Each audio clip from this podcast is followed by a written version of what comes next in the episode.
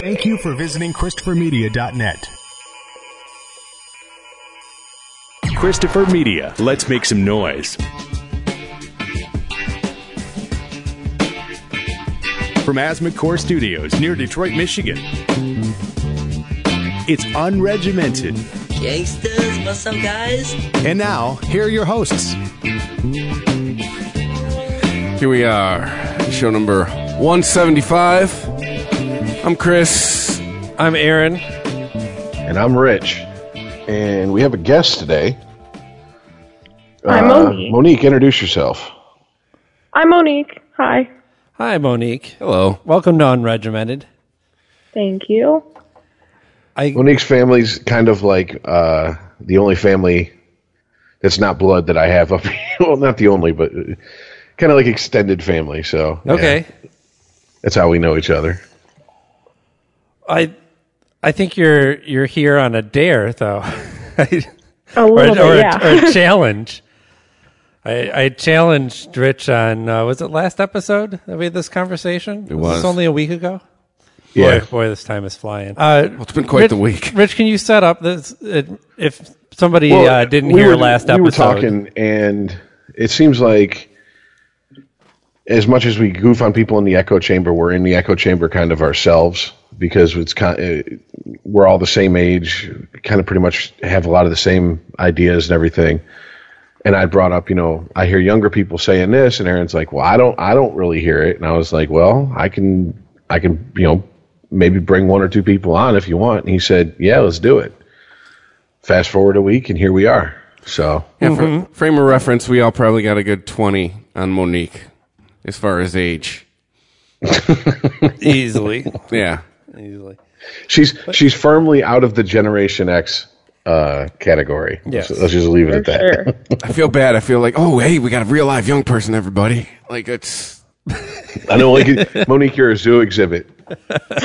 Great. We've got a special guest on our show, a millennial. a young person. Well, actually, first question. One of those one of those rare what things is the that we first found in the wilderness. Well, you're you're you're 17. You're, truth Wait. be known, you're the daughter of a a friend of Rich's. Are are you a millennial? Or are you in the age group that? Do you guys call yourself millennials? I've heard post I, millennial. I think so, yeah. To be honest, I don't actually know where that age is supposed to end, but I think everybody look it that I know refers yeah. to themselves as a millennial, so. Once you look it up, there's so many different interpretations now. Like I said, I've heard post millennial thrown out for people born after 2000. Like, all right, right, right. Oh, so real life millennial. Oh, So the conversation that we were having last week, though, was about Rich. You had brought this up a couple times, and I think this was in response to me saying uh, in about uh, a lot of subjects that we were talking about uh, about Rachel Dolezal, especially. I would pretty much had the the uh, attitude of. You know, I don't really care what you do or what you want to call yourself. It really doesn't matter to me. What you do is your own business. And Rich wasn't disagreeing with me, but he was saying that he gets called out for that type of attitude. That mm, it's well, I don't know. How would you phrase this, Rich? That like like being on the I would- sidelines is as, is as good as being on the other side. I would say that from younger people, exchanges online in person, I, I tend to hear more of. Whereas we would say, you know, whatever, five, ten years ago, I don't care if gay people get married. I will hear things like, it doesn't matter. It's not That good was- enough to just not care. There's a difference between not caring and supporting them. yeah. It seems like live and let live is no longer enough. And right. that's like, where Monique comes in because I don't want to put words in your mouth, Monique. So I mean, I, yeah, I just I know we had had this conversation a, a few times in the past, and so you were the person that popped into my head first and foremost that like is not just an online entity, like you right. know that So, you guys use the phrase not good enough. I don't agree with that, like, it's not good enough. But there are people out there who are, like, claiming to be, like, supportive of the LGBT community. Like, I came out to my parents as pansexual. Do you guys know what that means? I do. uh, kind of. Uh, and I, Like, honest question, because a lot of people don't, which is okay. uh, uh, uh, I'll be that guy. In our day, it just meant didn't mean bisexual. Doesn't mean girls and guys. So they're similar. So pansexual means people of all genders. So obviously there are people who identify outside of male and female, and that's another tangent I'm not even going to go on right now. But um, just people regardless of their gender. Like I don't care. Like I'm dating a boy right now, but if he was the same exact person, but he were a girl, I would still be dating him. If that makes sense. Yeah. So I came out to my parents like that, and my dad was just like, you know, like obviously he's like supportive and he loves me and everything, but he was just like, yeah, I don't really care. And hearing that is a lot different than hearing, wow, that's great and I support you. You know what I mean? Like they're different. And when you're trying to claim to be like an ally to people like that, and you're just saying, I don't care, that's not helping to like push towards everybody being supportive of it, if that makes sense. Well, I guess we Okay. came up in the age group where if you did that, you were just hoping for I don't care. Like I don't care was Well, like one well, of yes. the best case scenarios No, in in our if Like in the twenty ni- years ago. in the 90s when we started to see some some change in in the view of anybody who was uh, other than uh, heterosexual it was the, the people that i heard supporting other people's choices had that attitude of what hey, what do you want to do in the privacy of your own home none of my business you know i i think that's completely i mean i feel like that's what we were talking about last week when you're talking about a loved one with that attitude. I think you want a little bit more level, certainly, of, of caring. I, I mean, when it comes to my kids, if they want to tell me that, uh, you know, they're whatever, they're attracted to whoever, it doesn't really, it's not going to certainly change the way I, I act towards them or feel about them. I don't necessarily want to know what they do in the privacy of their own homes, hopefully. I mean, I can see the separation there where you're like, oh, that's my kid. I don't want to think about it. Well, they, Yeah, I uh, don't need a fair, play by play of my, my my child's sex life. Hey, to be fair, they don't want to think about you either. Well, right. They know how they got here. They don't want to think about Yes. exactly. yeah. My Parents, parents are dead. twice. I still don't want to think about it. Me and my sister. That's it. Yeah, it's, it's just by uh, magic. The stork came. That's as far as I'm concerned. Behold, a virgin shall conceive. I just, don't want to think about it. I about learned my about that. I was like, uglies. oh, mom and dad. Oh no. Yeah, trust me. Well, I guess I could be. I I can see how saying it so bluntly as "I don't care" does really come off as very dismissive. Well, especially like when you're talking to your parent, and again, like I'm not trying to like talk about my dad in a bad way or anything, but like I feel like for some people it takes like a level of bravery to come out like that and to like figuring out your sexuality is such a weird thing. I don't even know how to describe it. Like if you're not straight, like obviously when you grow up and you're a straight person, like It's not everything all in the media is clean cut with straight people either. Everybody no, goes no, no, through a weird phase like of some cut, sort. But you grow up and you're seeing like straight people on TV and straight couples all the Right. time, and then when you're like a little gay kid, you just kind of like, does that even exist? Like my best friend is a lesbian, and she literally thought she was like the first gay person until she was like 10 years old. Right. So it seems like a continuation of the old ways of trying to just sweep it under the rug and Well, not I- not ad, not admit what's actually there. Well, let me ask this question because to me that is such a foreign concept. Because the last twenty years, and everything from sitcoms to movies, music, people coming out and having gay characters, having gay main characters, it is just it's it's it's just the norm to me. I mean, if you watch a movie like Snatch, uh, Tom Hardy plays a gay gangster in that movie.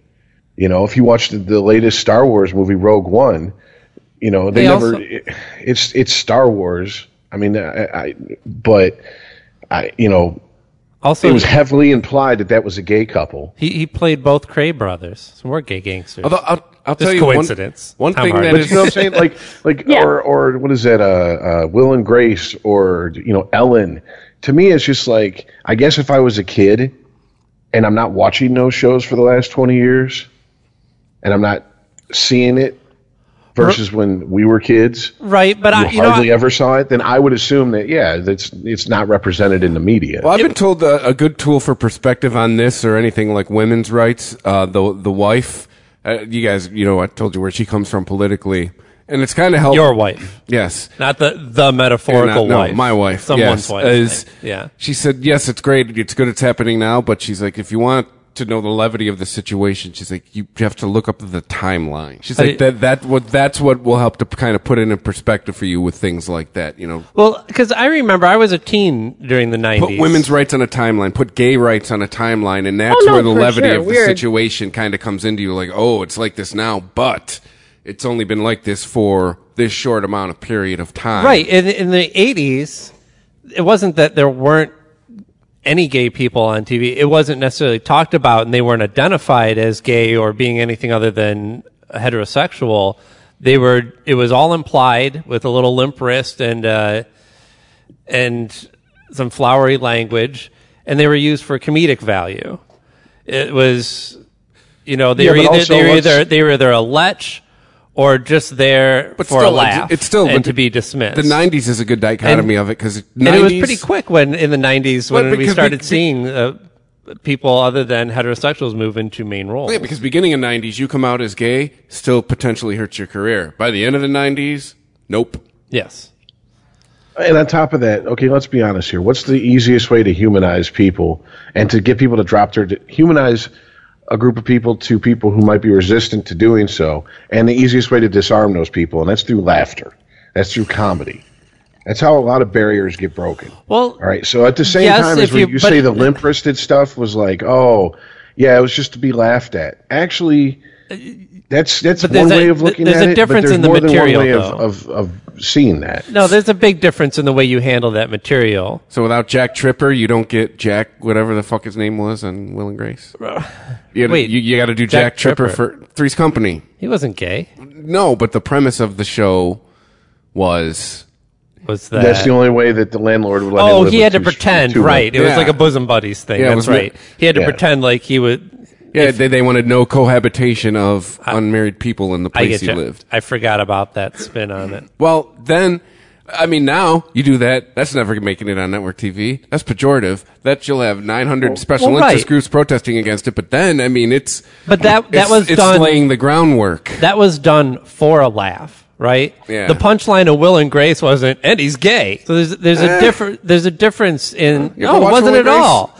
no, no, absolutely. Well, well, Will and Grace had showed you that there could be more than one type of gay person. Yeah, they're like, There are- they're yeah, like, okay, look, two there are- types of gay stereotypes. Well, sure, yeah, but it did help broaden it. That's true. I mean, you have people that are, uh, you know, uh, kind of maybe exaggerated, you might say, in their actions and, and are very open about it. And not that Will wasn't open about it. He just didn't act like Well, a stereotypical quote unquote gay. That's true. If you tell someone in 1990, hey, in 10 years there's going to be a number one network Well- show that has two gay people prominently featured, you'd be like, get the fuck out of here. But we're getting, Where do we live? We're kind of straying from the topic at hand, Yeah, though, that we, we do that we wanted to tackle. This your first day? And Well, real quick, let me. Real, I just want to comment on the don't care thing as a as a. no, that's what I want to get back to.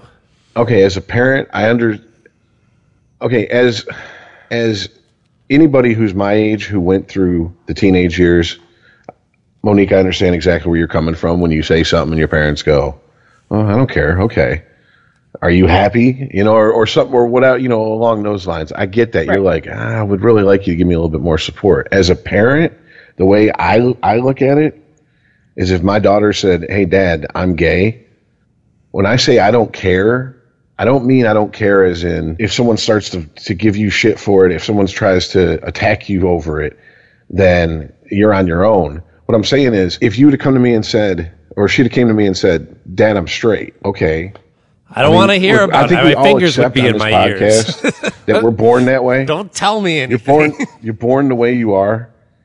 You know what I'm saying? It, it, Right. So, I think Rich says he views it more from, and still your father. Matters Well, not. You know what I'm saying? No, Now, if okay. now if you're talking about if Aaron, damn it, give me a second. Let me finish. Now, if you're talking Fine. about putting something to a vote, supporting, you know, rights, yes, yeah, obviously I care about that. But as far as my child saying, you know, I'm I'm gay or I'm pansexual or bisexual or a- asexual, whatever. I mean, I'm happy for them that they figured out what they are because that has to be a load off their mind. But ultimately, their sexuality, when it comes to who they choose as a partner, is really none of my business. Mm-hmm. It's it really isn't. I mean, wh- when you're an adult, who you date is really none of your parents' business.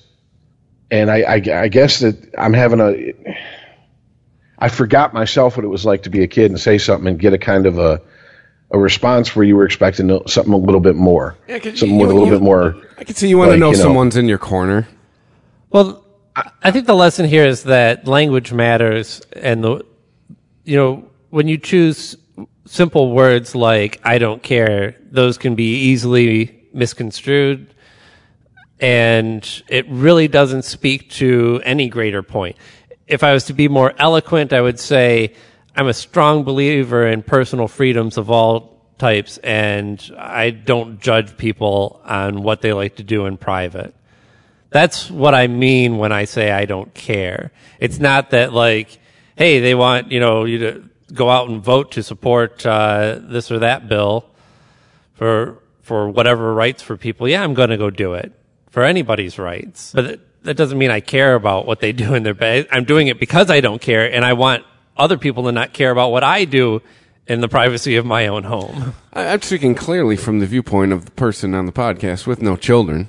And mm-hmm. you're probably not at this point yet, but Rich probably is. Like, don't you probably just get to a point with your kids as an adult where it just becomes to like, it will, the end all be all it's to whatever is happening is, will this cost me money?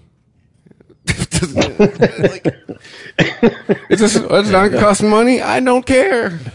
I, maybe it's me, but once once once they're of a certain age and once they're on their, they start going out and, and entering the world. You want them to be hurt as little as possible by the world.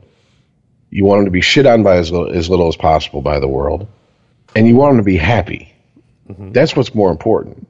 Plus, if your I mean, daughter it's, marries it's a cliche girl, as shit, but I mean, uh, we were all part. I guarantee you, we heard this from someone in our families at one point. All of us. If you want to be a ditch digger and that makes you happy, but just be the best ditch digger that you can be. Yeah. If that's what you really want to do, you know. They and I'm not equating that to, to sexuality. That I'm just saying as an example of They shit shoveler in my house. how I feel, you know. And I just, I guess to me, it's so strange to, to think that someone coming out as anything but straight in today's world is that big of a deal. And Monique, and that's that's that's something I'd ask you. I mean, you said you know your best friend's lesbian. You came out as pansexual. We talk about I talk about Corey all the time on this show to the point where if I have him on here, there might be a listener who's like, "Damn, it feels like I know this dude because Rich talked so much about him." You know, Corey's gay. It's just it's not something that's like it's not something that happens in the big city anymore. It's everybody knows somebody who's gay, so you can't demonize them as like this thing that you don't know and it's scary and all this shit. And so it's just that's how I perceive the world. I mean, is it that way in like the high school and the college age kids that you run across? No, it's not like we're going to be judged like I accidentally outed myself to my entire English class the other day and nobody said anything to me about it because it's just normal at this point. But being somebody who's not straight, even though, like, obviously I've always grown up in a household where everything is accepted and you can do and be whoever you want to be. But for me, it was still hard and it was still scary to accept the fact that like I wasn't straight, which makes absolutely no sense. And I could never ever tell you why, but that's just like how it is. And so for me to finally come to terms with that, like I started questioning my sexuality when I was like 13 or 14 years old. And I finally admitted to myself that I wasn't straight when I was 16. So like that took me a really long time to finally like accept, I guess. And then I finally figured it out and then I decided to come out and it was just like my dad obviously was just kind of like yeah I don't care and then he was just kind of like uh, I don't even actually really think that your sexuality exists like pansexual is not really a weird, real thing but like you do you you know what I mean right? but it was hard to like put a name on it especially because a lot of people don't know what being pansexual is and I also always felt like I wasn't like gay enough to come out so then it was like it shouldn't be a big deal, but it also is, and like it doesn't make any kind of sense to anybody who's not me. Like I don't know how to put it into words, if that makes sense. Well, I guess No, it it does. It does make sense. But I could put on the table for it. It sounds like I mean I'm not saying it doesn't exist, but it sounds like um, you're not my daughter, or you're not in the family anymore. Get out of my house is not really on the table anymore. And I guess for us, when our generation when that was still on the table. Like it's, like I said, uh, I don't care was one of Yeah. possible Oh, best yeah, case cana- sure. possible best case scenarios in our age group. What you don't care? Oh, that's great. Like Or is or is my But- friend who who came out as gay when he was like 17 to his parents. His parents were like, "Well, we're glad that you finally accepted it." damn. The only conversation I had with any either of my parents was with my mother, and she was upstairs. So I was calling up the stairs to tell her I was leaving, and she was like, "Aaron, uh, are you gay?" And I said, "No," and she's like, "Oh, good." I mean, Is that what your friends say? she's she's like, I don't have anything against gays, but I just don't want you to be one. What? I'm like, okay, I'll, Mom, this See? conversation took a weird turn. okay, I'm going to theater class. Bye. You started super tolerant and you went the other way. Yeah. Well, no, I, definitely think that was. think we. I don't think that was uncommon for my mother, though. Either. I don't want to totally put her out there. I think that was the the, the most common attitude was "Eh, that's that's fine and whatever as long as it's not my family, and then it's a big deal. I'm sorry, Monique. Go ahead. No, you're good. I think we've definitely taken forward strides, and obviously, like we have Oh, yeah. marriage equality now, which is super cool, and obviously, it's way more accepted now than it was 20 years ago. And I'm not trying to knock that at all, and I think that's great. But we're still. I mean, I've had people make homophobic comments to me at school, and I'm like, I like I said, I'm dating a boy, so to me, everybody else, I like look straight. I, there's always. I don't think we're ever going to get rid of the person No, who will, you know, think that that's a, a, a way to get at somebody. It's like it, men are always going to think fart jokes are funny. Because It's uh, teenagers are always going to exist. Right. And whatever they can find out, whatever the tool they can use as leverage against a, another person that they feel is different than them, they will. You are a teenager. You go for the throat when you are insulting Yeah, somebody. for sure. I think I was just scared, like I wasn't going to be able to handle those, which is really dumb because I get insulted like all the time because I'm a feminist and everybody labels me as like crazy and like it's normal for me. I don't really care. I don't know why I thought this would be any different, but it's not. Mm-hmm. But like again, I have people like I have a really big family. Like I have a lot of aunts, uncles, cousins, and it hasn't even really been addressed with my family because I kind of like came out on Facebook instead of making like a huge announcement because it's not that big of a deal to like make a huge announcement about it. And I got into an argument with one of my cousins, and he was like, "That's literally not a thing. Like, you are bisexual, and you really need to just stop like trying to get attention." Blah blah blah blah blah. And like, that's kind of what I was worried about coming out. But I also know that my family's not gonna like disown me over something like that. They might make comments like that, but I'm never gonna like lose my family because of it. Hey, there's another generational thing right there. What's that? That uh, I can tell you, our age group, that is not a thing for your Facebook status. That is something Yeah. Oh, right. you would you would you, that is something you tell people. Like, but I guess, but it's you know. Well, I mean, I told Well, you've never not known was- Facebook or social media or internet. You know, we're old guys. Computers showed up for us, and the internet showed up in high school. I mean, this is you've always known this. So I mean, this. Right, right. But like I came out to everybody like that I'm really close with before like I put it on Facebook. Like all of my friends knew. I told my mom, I had kind of told my dad, but I had kind of just like made a couple jokes like, haha, I'm pansexual. I like pans. Ha ha ha ha. Because like I was scared of his reaction because I thought it was going to be how it was, but more severe, I guess. So like I kind of like, like Rich said, like tried to be funny about it, but it didn't really come across, I think, until I actually came out on Facebook and he was like, oh. And you know, Is, is there a mood icon for that? It wasn't until the Facebook status changed that shit got real. It says feeling pansexual. you know, I and I love I love your father. You know, he's like a brother, but uh, he can be. Paul, I know you're going to listen to this episode, and you probably never listened to one before, and I'm about to rip your ass. So, congratulations, welcome to the family, asshole. He's he can be kind of dense about certain subjects. he doesn't pick up hints. You probably said something about pansexual, and he thought, so you want to have sex with a flute? Yeah, Like, all right. You know, what you want to fuck a goat boy from mythology? yeah, playing a flute or whatever, or whatever that he played. Yeah, like he probably went right over his head for a second. Cos. It's well, I Greek think god he kind of got it, but like we just never like talked about it until I came out on Facebook and I like had mentioned to him the post and I was like, I'm really surprised you didn't like say anything on there. And he was like, yeah, well, I wanted to. And then we kind of got into that argument in person. And then he was just like, yeah, like, I really don't think this is a thing.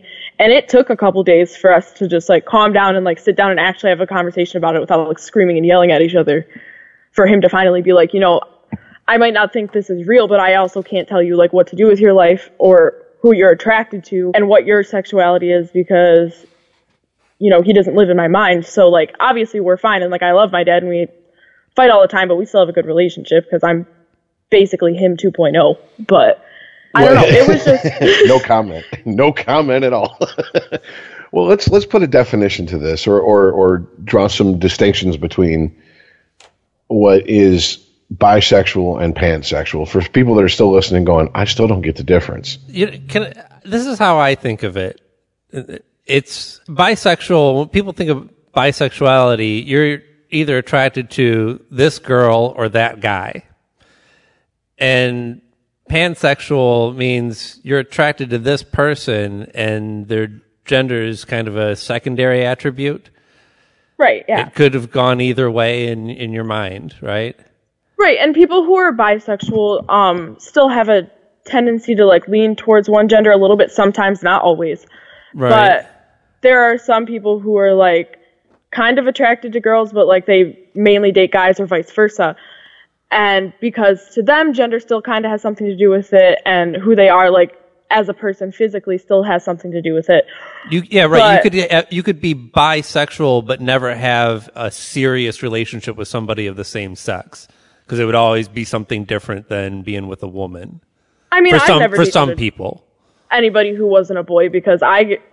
It's really weird. I came to terms with my sexuality after I got into my relationship with my boyfriend. Right now, we've been together for like a year and a half. But I mean, it's always something I kind of knew, but I like never just put a label on it and finally like came out. And that was really weird for him too, I think. But he's been really cool about the whole thing. Um, but like as a somebody who's pansexual, you don't really fall in love with people. Like, okay, I was writing about this in my English class the other day, and I was talking about like love at first sight and how like to me that never ever made sense as a child because I always had crushes on people because like they were funny and they made me laugh and they made me happy mm-hmm. versus looking at somebody like obviously I can still look at somebody and find them attractive, but to me that really doesn't matter. Like people say that all the time, but like it truly does not matter to me what you look like, who you are physically, as long as you make me happy and like I'm happy with you and we're good, then that's all that matters to me. Right. Well, I mean, I can't argue with the the logic. It's just general acceptance. Like, hey, well, it's it's it's live and let live. It's actually, to me, it sounds like you're not shallow when it comes to looks, to where it's not the the. I mean, obviously, for most people, some sort of attraction to them physically, on some level, is important. I'm, you know, probably, and, and with with a lot of people, it's probably in the top one or two. Sounds to me, Right. it's a little bit. If I'm re, if I'm hearing what you're saying correctly, Monique, sounds like it's a little bit farther down on the list. For sure. Like, if you're not like a decent person, like Andrew, for example, that's my boyfriend's name. Um, we knew each other for probably a year and a half before we started dating. I've known him for like three years now. And we've always gotten along really well. Like, he's always been really funny, super nice. And, you know, we were really close friends before we started dating. And because we were really close friends and I really got to know him and like I found out a lot of things like about who his past and just like kind of who he is and how he interacts with people and like just talking to him like there was a connection which sounds really cliche and stupid when it's coming out of my mouth but that's the truth and you know like I didn't fall in love with him because he's cute I fell in love with him because he's super cool and he makes me happy and he makes me laugh. And that's and he's just genuinely like a good person. Like that's really important to me. And by good person i mean his morals match mine because obviously people have different ones and everybody has their own idea of a good person. But so yeah i don't know. It definitely isn't important to me what you look like. All right, so if your age group is so live and let live, and tolerance and acceptance are the the MOs, which is good. Which is we're we're, we're not debating that as a bad thing. This question I have, man, I don't want to speak for Rich and Aaron, but why the militants? Why the we're we're so we want acceptance and tolerance, but when it comes to uh, when it comes to beliefs rubbing up against yours, wh- why does the attitude shift from Well- everybody love everybody to maybe I can put a finer point on this because I wanted to bring up. Um, let's talk about feminism, right? Because you said you're a feminist, Yes, I am. and you probably know who Milo Yiannopoulos is, right? I actually. Oh, hang on. No, I don't think I do. Give me one second. Okay. I might. I think I've heard the name. I just can't. Well, this is a, a man who has been extremely critical of feminism, and it was his views on feminism and other things that uh, that spurred protests at uh, speaking engagements that he had at a couple of colleges. Is And- this the video? Is that the guy with the video who went viral? And he's like talking to the girl, and he was talking about. I think one of them was uh, abortions and transgender people, and that one like went super viral. That sounds It could- like him. I've seen so much. maybe? that, that, Yeah, All right, that's so- He, I think he I was know who probably you're talking averaging a couple videos a day at one point. Right. So, I guess uh, I guess the reason I brought him up in the in, in the protests at his uh, speaking engagements is because a, lo- well, a lot of people in support of him wanted to use free speech as a guard, which that wasn't really about free speech. Free speech is about freedom to speak from fear of consequence of the government coming down on you. If other people want to judge you, that's their freedom but actually trying to stop the uh, the event from happening, I thought that was actually too far. Like, you know, if he's got some ridiculous ideas and you think he's a horrible person, that's fine. But if he's got an audience to speak to, let him speak. And if anything, we can at least identify publicly who these horrible people are. Because they're there, they're not going away just because Right. you chased them off with a, a rally or a demonstration or even some violence. If anything, you've given them a common enemy and a cause. It seems silencing someone So- with an opposing viewpoint is counteractive to your mission of everyone being equal. Yeah, no, I agree with that. I know that I personally get called out all the time for like uh, when I argue with people, they bring that up every time, and they're like, "Well, if you're so," especially again, my dad, he's like, "Well, if you're so accepting, like, why can't you just accept like my views on it?" And I feel like there's a difference between obviously like there's religious freedom, right? And we have Christians who you know, a lot of them think that gay people shouldn't be able to get married because like it's against the Bible. Right. Even though we have separation of church and state, that doesn't register for some reason. And so like people are like, well, we shouldn't do this because of the Bible. We shouldn't do this because of that. And just being gay is wrong in general. And I'm not out here telling you that being a Christian is wrong, even though I'm an atheist. right.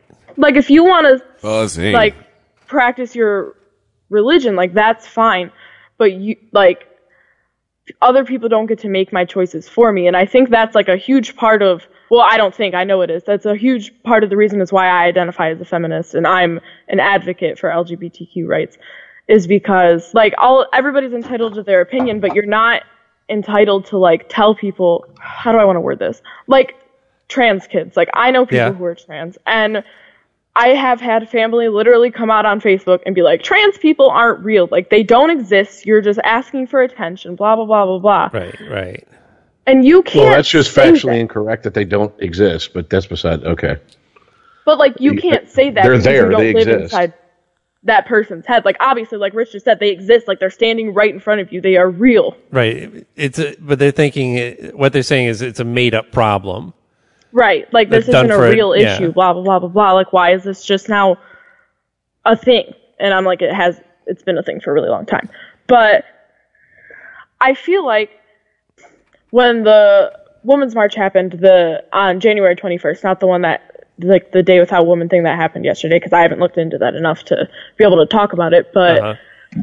there were a lot of people on my Facebook that I got into like arguments with, and they're like, women, all, like, they're still equal, and or they're already equal, not they're still equal. Like we're already equal, and like we already have all of our rights, and like there's no reason for us to be protesting. I actually got into this argument with somebody this morning, um, and it's like, I, I don't even know how to address that because people obviously just like I'm already dead set in my views, they're already dead set in their views, and neither of us are going to change our mind. Yeah, it's really hard to argue with somebody when their counter is, "Well, you're just mentally ill. Oh, You're, yeah, I get that you're one a lot, too. imagining things. What you what you believe doesn't even exist." And you're like, "Well, Jesus." I also keep being told it's a solidarity thing, and it, it's it's it it is in a way a proactive move because now these rights are being threatened with a, Well, Repu- with a Republican Congress and an insane president. Aaron, you Yes. addressing what you said about how it's hard to ref- refute and have a discussion with someone, whatever, when you say, well, they go, you're mentally ill. What you're saying isn't real. I would say, coming from, because I tend to, I, Moni, I tend to side more with you on a lot of these issues versus, let's be honest, usually the opposition, the opposition is born in religion of some sort. That's Yeah. where this opposition's coming from. Whether if it's not religion, it's from puritanical views that are distilled from this religion, relig, religious text, and it's pretty much all of them. Um, so for them to say, "Well, you- what you're saying is make believe, it's fake," uh, I'm not the one that prays to someone I can't see. I'm not the one that believes in talking snakes and burning bushes and if I blow myself up in the name of, of, of whatever imaginary friend I have in the sky, that I'm rewarded in the afterlife for it. You know, so who here is dealing in reality and who here is dealing in, in fairy tales? The Santa Claus So- theory. True. Right there, right there, those people, you're not going to change their mind because they, their faith, faith is an irrational thing. To I- say that I know what's going to happen to me because I have faith in it is irrational. And you're trying to deal with logic and reason with someone who's waved goodbye to that when it comes to these subjects a long time ago. No, I completely agree. And I wish that I could just say that, but then I will get the response that, like, well, now you're talking down to me because of my religion, like what happened to everybody having their freedom of speech and their rights and blah, blah, blah, blah. But Yeah, okay, no, and I this can- is, and I, I'm, I, I don't mean to interrupt, but this is where I, I say, you're right. You have freedom of speech, and I have freedom to call you a dumbass for what you just said. I'm, you're not wrong. That's how it works. But doesn't this get to the core of the problem with social media in general? The fact that everything is dis- distilled down to, you know, a photo and a caption or a certain number of characters that uh, we, uh, in an effort to be brief, we are coming off as very coarse. Even if we do have more complex thoughts on them, even if I wrote it all out on my twi- on my Facebook page, nobody's going to read this shit. I got to keep it short. Yeah, that's. I tend to do that on Facebook like all the time. Did you Like, go on for? constantly. Uh, you write long posts on Facebook? I do often, and I don't actually. Half the reason I do it is just to rant, so that way I'm not actually ranting directly to somebody and annoying the crap out of them. Because on Facebook, like they can just scroll past it, and Right. obviously they're not like just brushing me off. That's at a least good that I point. know of. You can always scroll past it. Right. I mean, So it's- you you it's choose like- your feed. So the people who get outraged by everything, I'm like, you're kind of choosing to be outraged by certain things. Need by to apply that technology to real life. right. Let's go past this conversation.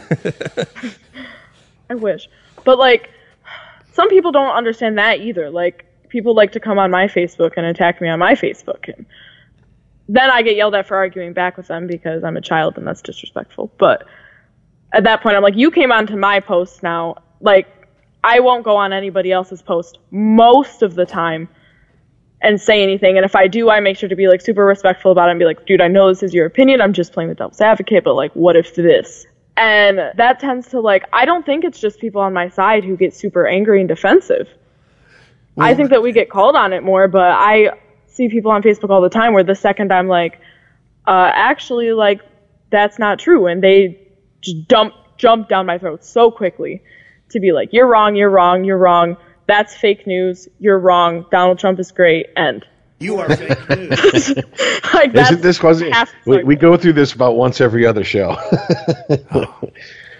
Oh, what you- you, are saying with the fake news, we go through it quite a bit. With we've gotten to the point where with if whatever, if you hear a news report you don't agree with, you just call it fake news and you can dismiss it out of hand. You don't Yeah, even right. have to talk about it. You could. That's just a way of saying I'm not even going to look at what you're showing me. No, that's literally I. So, um, my best friend, not my lesbian news. best friend, my other best friend. Um, I got into an argument with her aunt on Facebook today, and it was about like whether women are equal or not. And she was like, "These people are fighting for no reason because women are already equal." And then someone else commented on it because I, this woman's crazy, and I would never. I mean, I've tried to argue with her in the past, but like I don't care to anymore. Like it's not worth it. She, and somebody else commented on it, and they were like, um, actually, I literally just read a news story about somebody who's literally being forced to raise her baby with her rapist because she chose not to abort it and he wouldn't let the baby get adopted. So now they're raising it together because she wasn't just going to give like the child up. And she posted screenshots of the article and she immediately was just like, that's fake news. That's fake news. You believe whatever you want, but that's not true. And it's just like, you guys are getting to the point where we make a valid argument and you're just like, that's fake news. Well, we're okay. Well, I guess we have to define what valid argument is to you and to us. Yeah, well, right. That's that's No, the, I'm just talking the gray area shows up. I, I think fake news is is a fading. It's a passing fad. Eh. It's not here to stay. Even I wish I could remember the the example, but it, uh, but echo chambers aren't. That's the thing. The right? No, what was Bill Maher talking about this past week? The silos, but the left silo and the right silo. But fake news has been used as a way to deflect any argument in a way that doesn't even put you into the echo chamber. It says, I'm not even, you're not even entering my echo chamber. We're not even going to talk about this because it's not a real story. And I, I believe it was on CNN, and I don't remember who it was that was hosting, but they had somebody on that, you know, they were talking about a story and they, their counter was, well, that's fake news. And he's, and he said it twice and he's like, look, uh, the host said, I, that I can't be a comeback. That- I- that's not I- an acceptable comeback. he said, I brought you on to talk about the stories in the news and the facts we have at hand. And I thought that's what we were going to do. If you're going to dismiss the stories out there and the stories on our uh, channel as fake news, then I guess we don't have anything to talk about. And gave him one more chance to come up with a proper response to his question. And he dropped, he's like, I don't know what else to tell you. This is just, these are fake news stories. He's like, all right, goodbye.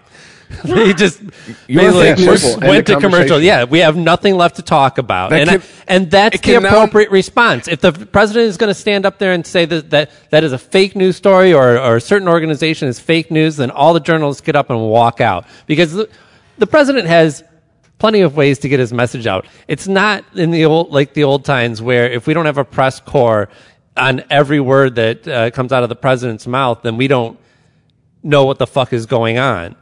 Right. We have a president who tweets about it constantly. We know what the fuck is going on. And, and I'm not saying that the, the press corps are superfluous. It's that if he's not going to have a practical conversation, you don't have to be there for it. You can stand outside and report on something else or a report on the fact that there's a reason why you're not in that room because you can report on the fact that you're standing outside and why you are. Yes, exactly. I think that's the, and I think we, uh, I hope, I'm really hoping we see that eventually. I, I think the tide is starting to turn when it comes to the press because they have nowhere left to turn. We've somehow given uh, this is fake news or the term fake news uh, that somehow become uh, the politically correct equivalent to your mama. And when the fuck did that happen? And we can't do that. The fact that someone can sit there on a national news show, na- national news network, and sit there and get away with that, it's also, fuck that. it's very, Why are we allowing that? It's very As- interesting how it was co-opted group. too, because it really did start out as a real thing. When we s- started talking about fake news stories, we were talking about news stories circulated on Facebook, like the ones about Hillary Clinton's secret sex slave ring run out of pizzerias, and that were ridiculous. Jesus. that were ridiculous stories that were being circulated as fact. That's what we were talking about, and that was probably one of the smartest moves that Donald Trump has made is simply co-opting that he created himself a- an all-out excuse. and now he can he doesn't even have to argue It's a He doesn't- boilerplate ejector he switch. doesn't have to have talking points Whatever, fake news. he doesn't have to have a counter or a better idea for anything he can simply say what you're reading is fake news and then go off on a rant about how the press is uh, the enemy of the people It's the old white guy version of the mic drop. right Your fake news. Can we can we do Mic a drop. mic drop on the mic drop, please? Can we drop the last mic already? I know, right? Yeah, that new Verizon commercial's out of hand. What was it, Thomas? Whatever. Yeah. Thomas Middleditch. It's ridiculous. And you know what? Hey, so Mon- you Monique, know you what, said Verizon? something You're the earlier reason that, people think that wireless microphones just make your voice come out of the sky. Yeah, I know, right? You don't need to have them hooked up to a PA system. Look, Yeah. it's wireless mic. When I worked at Guitar Center, I had a lady that was like, "Where does my voice come out of?" I'm like, "And the out of the PA you hook it up to." And she's like, "Why do I need a PA? It's wireless." Oh Jesus! And we had that conversation. It's not a conversation megaphone. Yeah, this isn't Mr. Microphone. This isn't 1974. hey, good looking. Uh, Monique, you said something earlier. I thought I thought was interesting. I wanted to ask you a question about it. You said, okay, you're a feminist and you believe in equal rights for everybody, correct? Yes. Okay. How is that different than being an egalitarian? I don't think they're actually really. I'm getting an echo. Or are you guys getting an echo from me? yeah, I get an echo. I just do my best to talk through it. You guys are getting it, it's you guys it are getting echo back throughout. I mean, you know, we- I'm hearing Yeah, my I'm- own voice echoing in my headphones. I don't know if that's what she's talking about. Yes, that's the same thing. I'm, t- I'm getting like an echo for myself. It just went away. All right.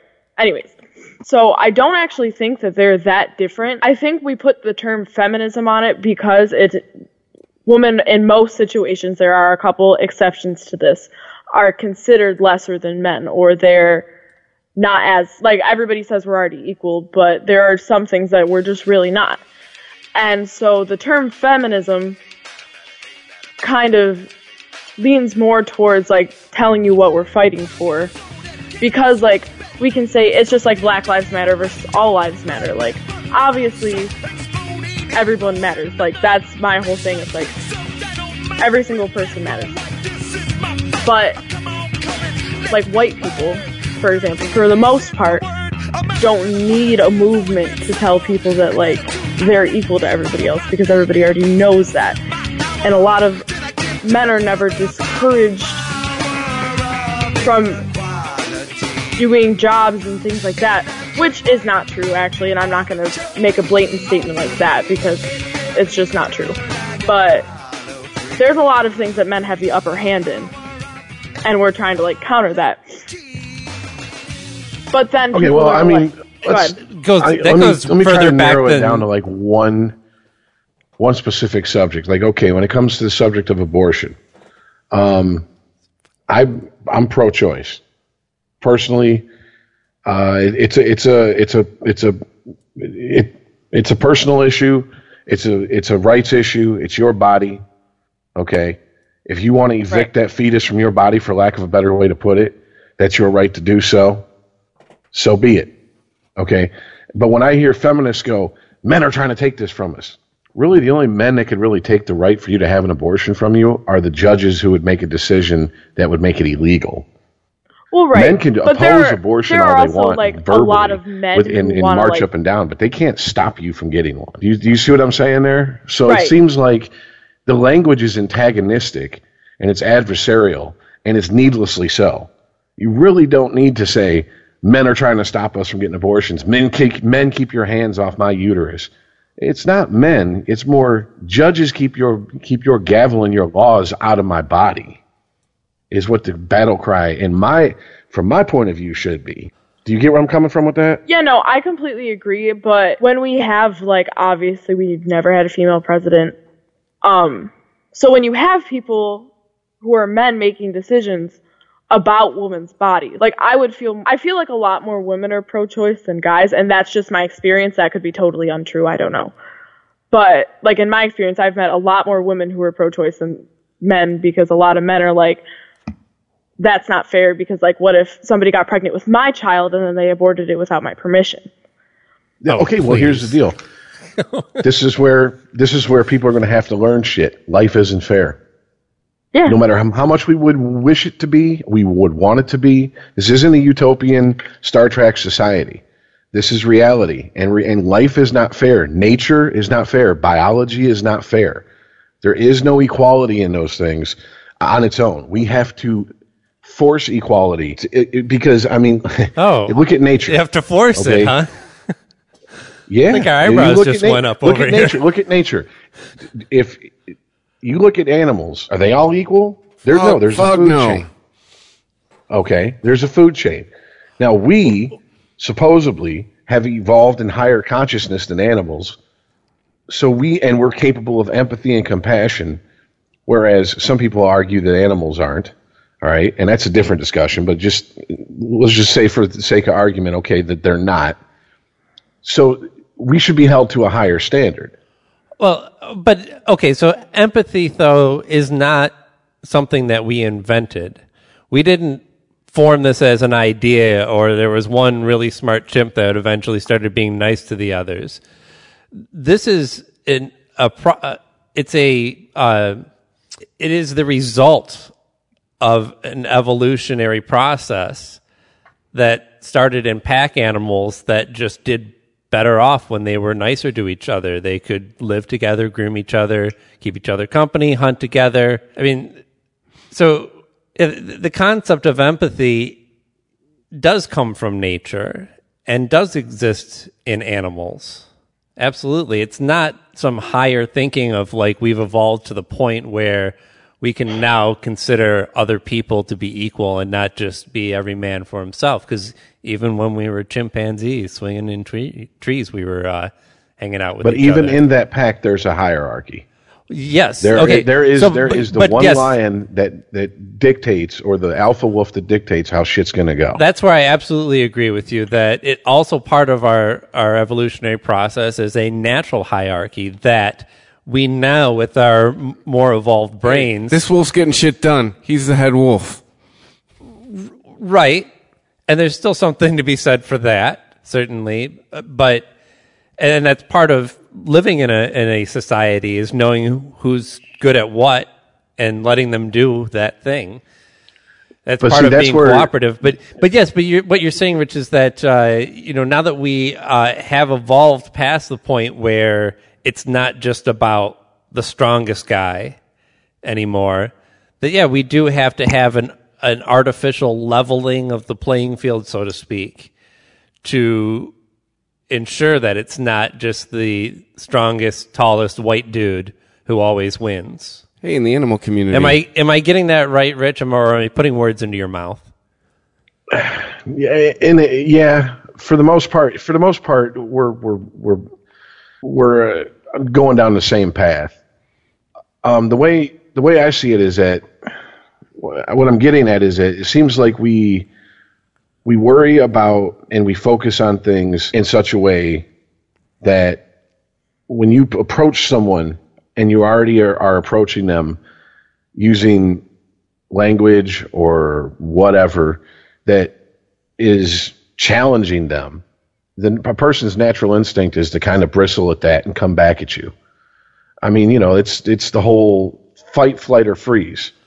You know, Right. when, when you're when something that is you are threatened with something, those are one of you- those are one of the three things that we're going to do. You're either going to fight it, you're going to run from it, or you're going to freeze up. But there's a definite blurring there in people's concept of that because while I'm totally supportive of and, and really interested in the the idea of where we came from evolutionarily, it it's not a shield or an excuse for any type of behavior.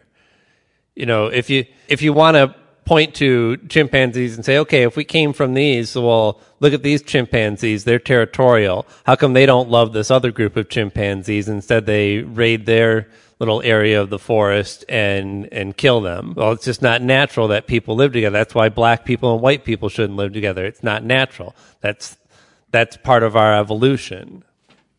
Yeah, but if you look at, I guess, I guess ultimately what I'm saying is if you look at the language and the labels we put on each other, the goal of humanity should ultimately to be as le- as as to be the least tribalistic as we can, and we are just keep. It seems like we're on a path to keep inventing labels and sub and subgroups of those labels and more subgroups. Yeah, that shouldn't the ultimate- divide us all mm-hmm. instead of going. The point is, to me, when I hear the like the term progressive, that means progressive for humanity, for society as a whole. That means we need to move that all of us forward. like, aren't we just Okay. going for people? But we just But- keep well- slapping more and more labels on everything. Like, I mean, aren't we all just going for equality people? to where if someone goes, if so, if someone like uh, going back to what Monique was saying earlier about coming out to your parents, isn't the end goal of equality is if someone goes to their parents, I'm gay. Actually, the end point of equality should be it doesn't matter if you're gay. Doesn't matter if you're straight. Doesn't matter if you're pansexual, bisexual, whatever the fuck. You're just you, and people accept you for you. Yeah, shouldn't the ultimate answer be I don't care? Like, isn't that isn't that generally Yeah. what you're going for? Eventually. But and I In a perfect world. Right. But like if we take every single minority's problem and try to lump them into one and fix it, that's not going to happen. Like But that's what who are- happens. I guess that's what we're seeing. That's what you see from the media. That's what seems to be going on.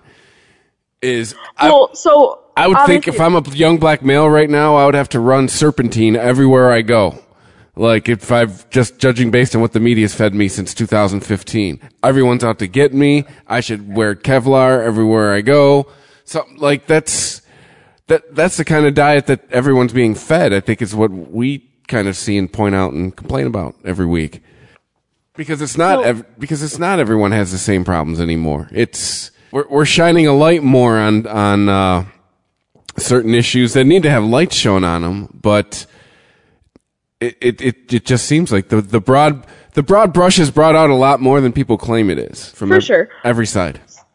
So obviously, and like I've gotten into this debate on Facebook. Like the reason that there are like, let's just say like Black Lives Matter, and feminism are two separate movements. I've had people be like, well, why don't we just all just fight for everybody's equal rights and then like problem solved? Except for people like black people have different problems. Like somebody being racist towards a black person is different than somebody being homophobic towards like a gay person and there are different pathways that you have to take to solve those like you have to address each individual problem in order to fix them if that makes sense Yeah, it, it's kind of like saying, why don't we just have one pop? I mean, everybody likes Coke, right? Everyone raise your hand in the nation. Okay, everyone's just going to drink pop, uh, Coke. Hey, guess what, America? Have a Coke and a smile. Shut the fuck up. Right? yeah, I mean, go over it- like a turd in a punch bowl. it's it's definitely oversimplifying it, but yeah, you, just because the core concept of all of these problems that we're talking about in our society are about equal rights, about people all being treated the same. There's also the concept of you, you can't handle every person the same. You can't have, handle every concept the same way. It doesn't all have the same solution. And if it was as magical as just going, okay, everybody's going to be woke on three, then that would be great. But again, we don't live in a perfect world. Well, the the the love the the broad brush loves to be brung out, brought out, brung out when you talk about straight white males, though. I mean, that's Yeah.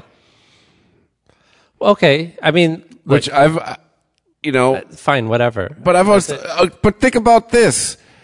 Why, why, why always demonizing the straight white males? Let's just look at the census data. You want, you need this, you're gonna need these people on your side. If you want change to happen, But isn't the bigger point, what the fuck does it matter to you? Have you ever had your job felt threatened because of your ethnicity or gender or anything else about you? Have you ever felt like you're in uh, uh, if a you want change to happen, you can't sit there and shame a majority of the population hoping they'll come over to your side and way of thinking. But Aaron, Aaron, Yeah. part of the problem with what you're saying is you're now when you say straight white males, they don't have, you know, their job, living situation, whatever, threatened because of their sexuality, their ethnicity, I, I'm just reading. you know, their their sex. yeah. Here's okay, but that you're speaking in generalities, and if you flip the coin over, all of a sudden that's that's that's a cardinal sin in today's society as far mm. as the culture wars go.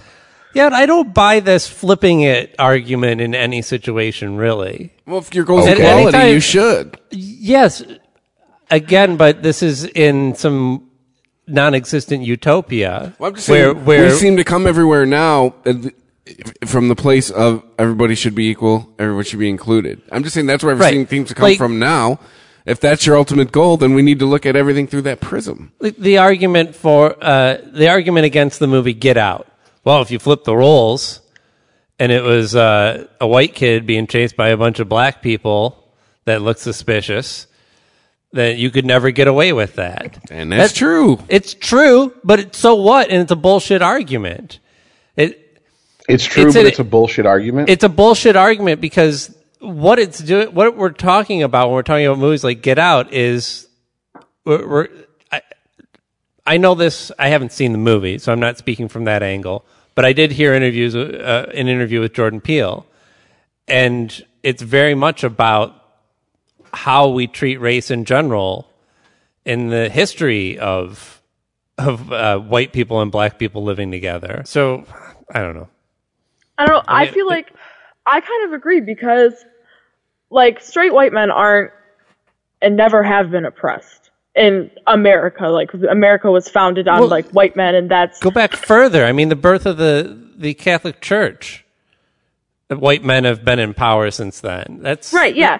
So like, it's like I feel like besides people trolling you on the internet and saying, "But straight white men," like, there's never been any issues like that.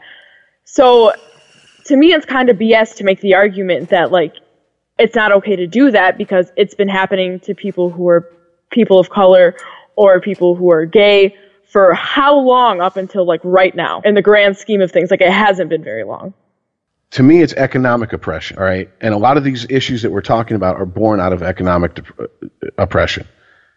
All right, upward mobility has dwindled since World since since well, probably actually since probably the mm, 70s, early 80s. All right, the the the income gap between people at the top and the middle class has just been getting farther and farther away from each other. All right. CEOs make 400 times what they made in 1980. The guy working in the factory makes 10 times than what he made. So what, what's the best way to stir up the, what's the best way to keep people their minds off of the fact that the system we are in is screwing us all unless you're at the top. Oh, let's get them fighting over a bunch of bullshit. But no, but th- all that bullshit that you call it does all kind of lead back to that economic equality. When you talk the about pro- but listen, listen, economic the problem equality is, got linked with there go, opportunities for Why employment. should my money go towards fucking helping people with to get health care? That's not a right. Oh, but you don't have a problem with bombing people in other countries. Your money going towards tax, your tax money going towards that. It's it's the it's the mind fuck that's put on us to where I got mine, you didn't get yours, you didn't earn it, so you're not allowed to have it. And so we squabble over that, and then we break it up even more into that. Mm-hmm. Then it gets tribal. Instead of just white, tr- instead of just white middle class looking down on white trash, living in the you know mountains somewhere, pissing in an outhouse. Now they start lumping in black people with them. Now they start lumping in immigrants with them. It's right. It's it's it's just dividing And- us at the bottom because then we can't then you can't get anything done. and we're finding out just how core to the the uh, the principles of the Trump administration racism and isolationism is, because at least maybe this isn't news to everybody, but I'm finding out more how central Sessions as well as Bannon is to Trump's administration. I didn't realize that those how much of a history those two had, and this whole thing is really their brainchild. At a Klan rally in the late '60s. Yeah, I mean Sessions used to go on uh, on uh, Bannon's radio show and talk all kinds of racist non shit uh, nonsense. The White Power non, Hour. non shit. I just made up a term. the White Power Hour with Steve and Jeff. Non shit. But Yeah, you- so- okay, but do you see what I'm saying? Look at the look at the look at the, those guys are not middle class white guys. Those guys are people who enjoy the upper class. And what's the best way to keep people at each other's throats? To start fucking dividing people up by the the, the most basic shit. Are they darker than me? Do they look different than me? Do they pray different than me? Do they live in a different area than me? I forget what book I read it. It's sure And- we all read and it. We're trying middle to sit here and argue about bringing people together, and we can't even fucking get over that type shit. Doesn't it all boil down to haves and have-nots? What book is that? We all had to read it. Some book we all probably read read in middle school. Uh, Animal Farm. that's kind of broad, but okay. no, but there's, yeah, there's a lot of books that deal with that. No, but there was the people in the book were actually called. They were divided up into the haves and the have-nots. like uh, uh, what is it? Oliver Twist? I can't remember. Fucking No. Okay. Brave New World. no. I don't. I don't know. I know it's not list every book you 1984, read in I But can high isn't you it really what it gets down to in general? and now we're just subdividing our haves and subdividing our have-nots and pitting them. Now, now we're pitting our have-nots against each other and our haves against each other. Well, look at look at look at history. Look at modern history in the U.S. when it comes to race relations. Okay, you had Malcolm X. Malcolm X was out there when he was with the, when he was speaking the words of Elijah Muhammad in the Nation of Islam was saying the most divisive shit. Basically, if you took white man out, put black man in there, he sound like he sound like he's giving a speech at a Klan rally. He went to Mecca, realized that there are Muslims of all colors, of all nationalities. He was sitting there praying with, sharing food with, sharing drinks with. Came back to America, changed his tune, and the man was dead within a year, assassinated in front of his family. He was no longer useful. He was no longer useful to the Nation of Islam because they want their their little niche into getting some is to divide people, is to is to find people who are dissatisfied in the black community and say, "Come on in. We're going to sit here and hate on on some Jews and hate on some white folks, and we're going to get ours." And when he when he said, "Wait a minute, it's not about that. It's about people. It's not about what color you are, what country you come from." They no longer had use for him. And the government had no longer had use for him because they couldn't use him as a scare tactic to whitey on the news every night anymore. Martin Luther King got out there and said it's not about the color of your skin, but the content of your character. And they blew his ass away. Right. Well, you know, No, I, they- while I do believe that, that Sessions and, and Steve Bannon are both inherently just racist people, that's kind of besides the point because what makes them dangerous is the fact that they understand that they can use that racism and pr- and prey on it on, on in other people and use it to control them and to and once you give somebody uh, put a fear inside of them and give them a common enemy then you can do whatever you want in defense of protecting that th- those people Oh, man. There's a greater. Yeah. So I'm yeah, that, I, I I mean that in, as a point to you know why uh, uh, Martin Luther King was so dangerous, why his message was so dangerous. When you just start looking at people as people, regardless of where they're from, it makes people less hesitant to say, "Let's go over there and bomb that country, invade this group of people." Well, if you look at one of Malcolm X's for all the noble conferences, he said they asked him about he, he formed his own organization, and they asked him about them working with white people, and he said, and I'm paraphrasing, I can't remember the exact quote, but essentially what he said is there can be no black-white unity until there's black unity, all right? Until we stop ha- the hatred amongst ourselves for whatever reasons, you know, and that's case in point of what Yeah. I'm talking about. Ask the like Jews all when these that all these people ends. fighting for equal rights all have their little pet thing that they're fighting for, but ultimately, isn't it human rights is what we're supposed to be fighting for? I have no problem fighting for human rights. I have no problem, you know, and human rights includes gay people, women, black people, everybody. You're human. That's the point, right? We were born free. It's the laws that tells us uh, of the country that we were born in. It tells us what we can and can't do. The only thing you got to do when you're born is die. That's it. And human rights are it, it's it, it's not given to you by the Constitution. It's not given to you by the government. You were born with it. Take it. It's fucking yours. That's what I'm getting at. The finer and when point- we use adversarial and divisive language, and we cover it up by saying we're trying to get rights for this group and this group and this group, you're to Chris's point. You're possibly fucking kicking allies in the shin. You can't bring everybody together while you're pushing everybody apart. I think is the the, the broad point.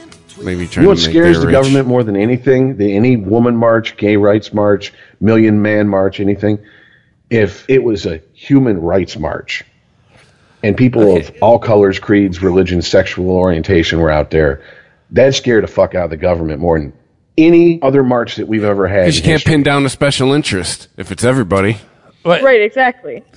Can I, can I throw an, an analogy at you, Rich? Here, uh, when you, in response to what you were saying, that uh, you know, just trying to, uh, you know, insult people into into getting on the train of whatever that person's cause is, is is not working with their master plan ultimately. But the way I see it is and here's an analogy for you. Let's say you're in a relationship. You're with a woman. Doesn't have to be a woman. You're with another person, and that person is saying to you, "Hey, we need to talk." And you're like, "Yeah, well, I'm busy. I, you know, I got to work late. Uh, let's watch this movie instead." You know, there's all kinds of reasons to avoid the talk about whatever it is, or just not being open to it in general, or being dismissive when the subject that they want to, that your significant other wants to talk about is brought up. And then you have an argument about it, and you go, Whoa, where's all this coming from? This is all of a sudden. How come we couldn't just talk about this rationally? Right? Well, we tried. There was attempts made to talk about these things rationally like hey doesn't it make sense that you know we should just allow people to get married because they want to get married? And if people if same-sex couples are going to enjoy benefits of marriage then anyone should be able to enjoy those same benefits equally. It, it's not like this was just brought up one day and so, and somebody else said i never thought about it. Yep let's make that a law. And the next day it was passed. So that's where the anger comes from. And i'm not disagreeing that it's not always successful in uh, in turning somebody's mind around, but you could also argue that it's sometimes successful in making them heard, and you could go from "I don't care" to "Yeah, I'm with this cause." Whereas the the flip side of that, the person who is dismissive of it would have been anyway. Whether you're silent, whether you're loud, no matter how you demonstrated, there's always going to be a certain segment of the population that will dismiss you and will be unwinnable. And I guess the most humane thing to do then is society, as we progress, you leave them behind. And eventually they're gonna they're gonna go, wow, look at them up there, fifty. Look at they're fifty miles ahead of us, and boy, they got some nice shit up there. They'll come around But eventually, or else they'll be like the they're fucking Amish. When they're making our laws, it's really hard to just like move Yeah. past it, though. but but you they're also people in power. vote. You know, and it when you talk about like people have to be accepting of change, well they they should be, but ultimately when they're not, a lot of times there's consequences. Sometimes there's not. Sometimes the person goes through their whole life racist and nobody calls them on their shit or whatever it might be, and you know, the world's an imperfect place. But for example, uh, if you want to talk about just being successful in business, we talk a lot about we've kind of ragged on millennials on this show. If anyone's listening, Kind it's of. no, it's no It's our bread and butter. There's a lot of talk about how maybe there's a different work ethic that this generation has compared to previous generations, but employers have have understood this and have learned to work with it. Right? It's not about getting your ideal employee. It's about getting a good person that can be loyal to your company and learning to work with their strengths and learning how to work with that person. So, you know, whereas uh, you might consider somebody to not be as equally motivated to do whatever because, you know, I, I think previous to previous generations are more about you start at the bottom, you work your way up, right? First job you get dishwasher, and then you work your way up from that. Even if you start at like a big firm, you start in the mailroom or something like that. Yeah. And that works sometimes. And that that was a model that has worked for this country for a long time, but it was also based on a lot of other things that we held dear at the time that we don't any longer, like labor unions and uh, and strict laws controlling this stuff. but uh, it's not really about well that person's gone and and woe is me. Well, you've got to face facts. You're going to have to hire millennials at some point. You have to, these people have to be employed and they are talented. So you have to find a way to work with them. So I guess uh, to tie it into the, the bigger issue that we're, we're talking about. I mean, yeah, there's, there's going to be people that you won't be able to change, but there's going to be a, a lot of people that are just kind of forced to. And that does include politicians because while the issues do seem scattershot and it's everything all at once, everybody's rights all the time. It uh, it can make a big difference. You know, the people that are keeping the simple, the uh, the closed-minded people in power right now are frankly dying off. It's the best part about old people. Well, at least And when they're it- in power. And it Well, does, and, ask- and it's not me- like one of Oh, these sorry, movements, the women's movement, the uh, you know gay rights movement, or transgender, or anything like that. It's not like one single movement is going to coalesce and put somebody into office. It's that it all leads up to the bigger point and to the person that just accepts all these things as natural and not to be closed-minded as natural, like previous generations are raised. So Well, let me ask Monique a question because you, you, you either learn to I- adapt I- or you die. I really want to get her perspective uh, because you, you triggered, no, no pun intended, something in my head with what you were saying, Aaron. Yeah. Uh, Monique, when it comes to politicians, do you think m- most politicians are genuine in their beliefs that they say when they give speeches, or do you think they're not. just pandering to to their their voter No, I- think they definitely just say whatever they have to get to get as many people to vote for him. Because in my opinion, it's all about having power and not actually fighting for whatever you believe in, if that makes sense. Have, have there been any? I mean, you're. I, I thought you said uh, you were 18. Are you 17? I'm 17. You're 17. Okay. So, I mean, obviously, as a 17 year old, politics were not on my mind, but you're also kind of in a different situation where you don't have that convenience to just not be involved in politics. Right. You being you is political at this point in time. And are there any politicians out there that have really struck a chord with you and said, "Oh, that there's a reasonable person. There's somebody I would vote for if I could." Honestly, I agree with a lot of like what Bernie Sanders had to say, but at the same time, it's really hard for me to trust that because mm-hmm. he's out here preaching all of this great stuff and like I'm agreeing with all of it, but then I step back and I'm like, that's exactly what he wants me to do though. So like, does he actually genuinely mean what he's saying? Or is he going to say that and then he's going to get into office and everything's going to be Holy completely different? Shit, that's cynical. You're only 17. Yeah. Wow, That's it what- took, Love it took it. me. I a- love it. It took me 20 Sorry. years to get to a good level of that. and I wonder Of that level. I wonder.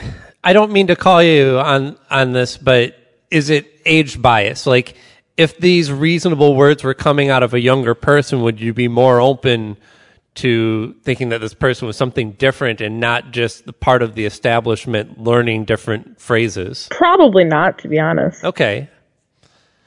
I I wonder how much I I, I think that would make a difference, but I think don't I, would I don't probably know. still vote for him anyways because he's at least not preaching hateful things like Trump was a lot of the time. Mm-hmm. Like obviously, kind of like the lesser two evil things. But Right. And I think that's why uh, he got the attention that he did because he was actually willing to counter a lot of the ridiculous things that Trump said, whereas Hillary was like, oh, I'm, I'm above even responding to that. And I don't think that attitude, well, I think as as a reasonable person, I think it seemed appropriate at the time. Like I wouldn't want to respond to. Wait, I'm sorry. Say it. What did you say about the bonfire again? Just put it under their ass and then force them to sit on the, you know, put it under the chair and force them to sit on the hot seat and go, you're on that constantly. You never, as long as you're in public office, you're always on the hot seat. You are always pissing off your constituents one time. You're always one time of doing that away from being out Was of office because we're your bosses. We hired you to do a job. You answer to us. Do, do I remember this incorrectly, or it seemed like early on when Bernie started getting traction, that was an issue that he was bringing up, is getting the money out of politics. And it seemed to taper off drastically as we got closer to the election. yeah, And The cynic in me says that's because he realized that it takes money to win an election, especially a presidential election. Signs aren't And- free. Right. Airtime isn't free. Stickers aren't Yeah. free. I mean, And I he's would not have Trump. He's not going to come out and say something so outrageous they're going to give him three billion worth of free advertisement on the nightly news. Right. I, I think he should have. I mean, personally, he should have been out there like, this is ridiculous, okay? I've raised a lot of money to even be considered, and this is a barrier that is superfluous to the job that I'm applying for. And here's what's being spent, right? Yeah, I had to ask donors for this money. This is a necessity that people believed in me, gave me this money because they wanted to, they believed that I had the, the right ideas for this nation. But it's ridiculous that this is a system that I'm forced to work in. I just don't understand why, like, uh, he is clearly your store bought generic brand cola, and he was trying to get Coke or Pepsi He- to uh, pick him up. Uh, as far Ber- as Bernie? yeah, as far as running. He identifies do you- himself in Congress as an independent, but he ran for the Democratic nomination. I still don't get that. Oh, okay, I see what you're getting at. Like his whole his whole shtick has been like fuck this whole system, and then I he see. and then he tried to go for I think that's kind of the same thing I was describing too. That Like, what are you if he- doing? He, understood that he had to play the and game he should have kept running. in order to He could have he'd have been president. in, in order to get a real chance, he had to play the game. But he wasn't as open about how he was playing it, why he was running as a Democrat, even though he was an independent. And, you know, more about, I think he should have talked a lot more about why he was an independent in the Yeah. first place. You know? I'm gonna save us from. It's only like two months in. Right. It's not even two months in. Now, An exhaustive two months. I think, in maybe in his defense a little bit, you could say that he felt like many people have said about the Republican Party that their beliefs didn't change, that the party strayed from their beliefs, right? And maybe this was him feeling like the party was coming back to being in line with his beliefs. And that's why he ran as a Democrat. But I don't remember hearing anything like that said. And uh, it certainly wasn't for lack of election Uh, coverage. I viewed it as the Sex Pistols sign into a major label. That's kind of how I, I viewed it. I was like, what are you doing, man? Right, but Like it, you, you, but it, like I guess, I I don't begrudge you success, but I guess it, that's a music thing. But I guess the way what Bernie was doing is you the whole time you've been screaming anti-establishment, and now you have gone for the approval of the establishment you've been railing against. I think that You're mixing your message, sir. the really big question is what is the next politician going to look like? The post-Trump politician, and, Oprah. and nobody knows. That maybe it is. Now, okay, Monique, I have another question for you. Then, while we have you, For sure. since we since we talked about, uh, we're going to use you as a representative of millennials. You're speaking for all young people. No pressure. Not because we're trying to generalize, but because you're the only one we could get on the show. And I- I'm curious what your attitude is about media in general and what you consume to get your news. That's a hard one. So I've always been taught not to ever actually believe anything like that Right. because things are obviously always twisted and turned and made to look better or worse than they actually are.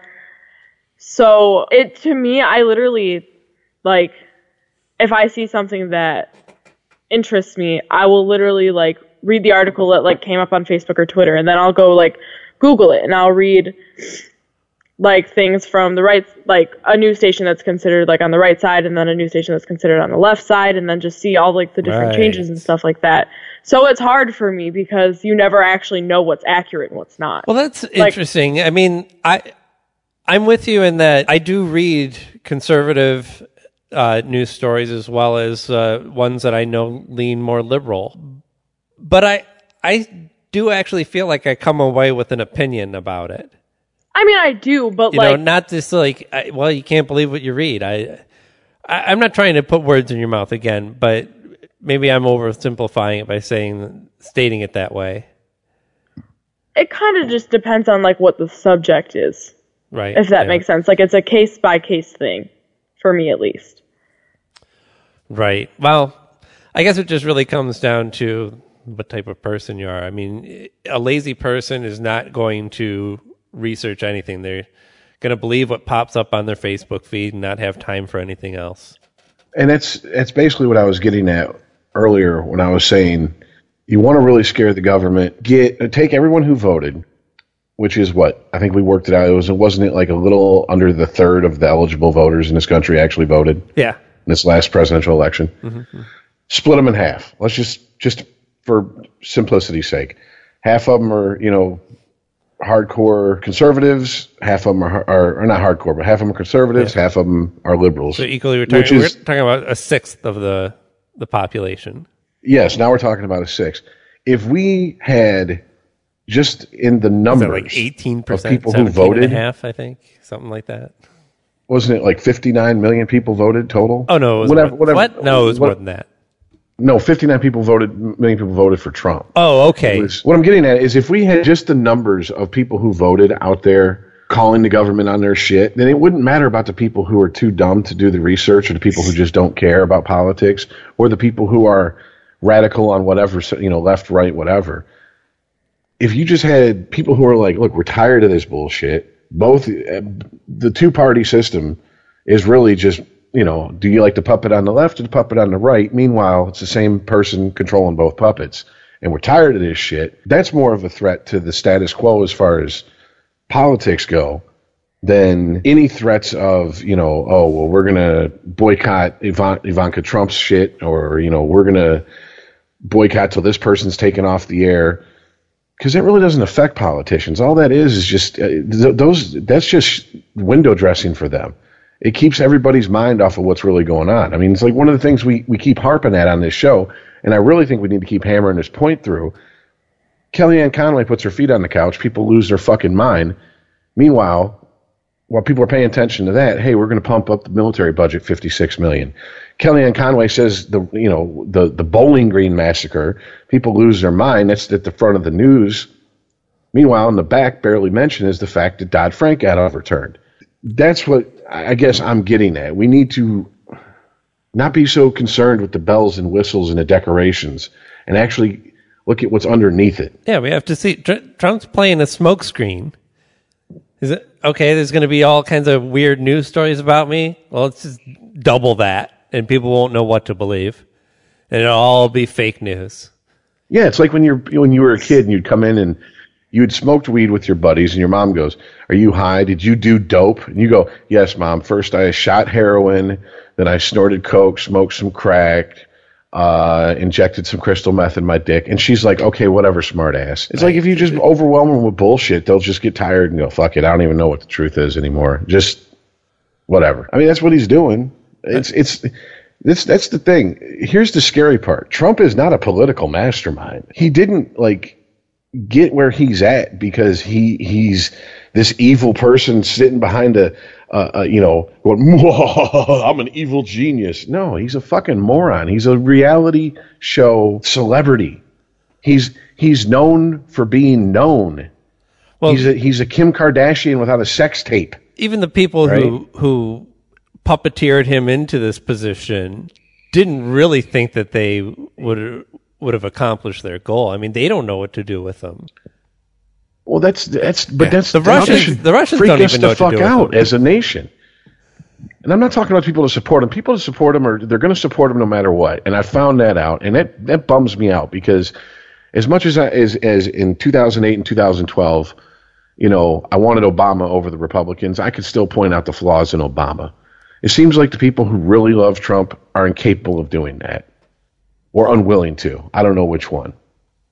Right. No, the- yeah. so they're There is a lot of stories about Trump supporters who are angry with him, and, and their quotes are like, "He's not doing what he said he could. He he should have more immigrants out of the country by now." Been seven weeks. He wasn't like, yeah, they're not they're not upset because he is doing anything that he said he's doing he was going to do. It's that he hasn't done enough yet. And that's all these people. You ever try to do anything that involves the government?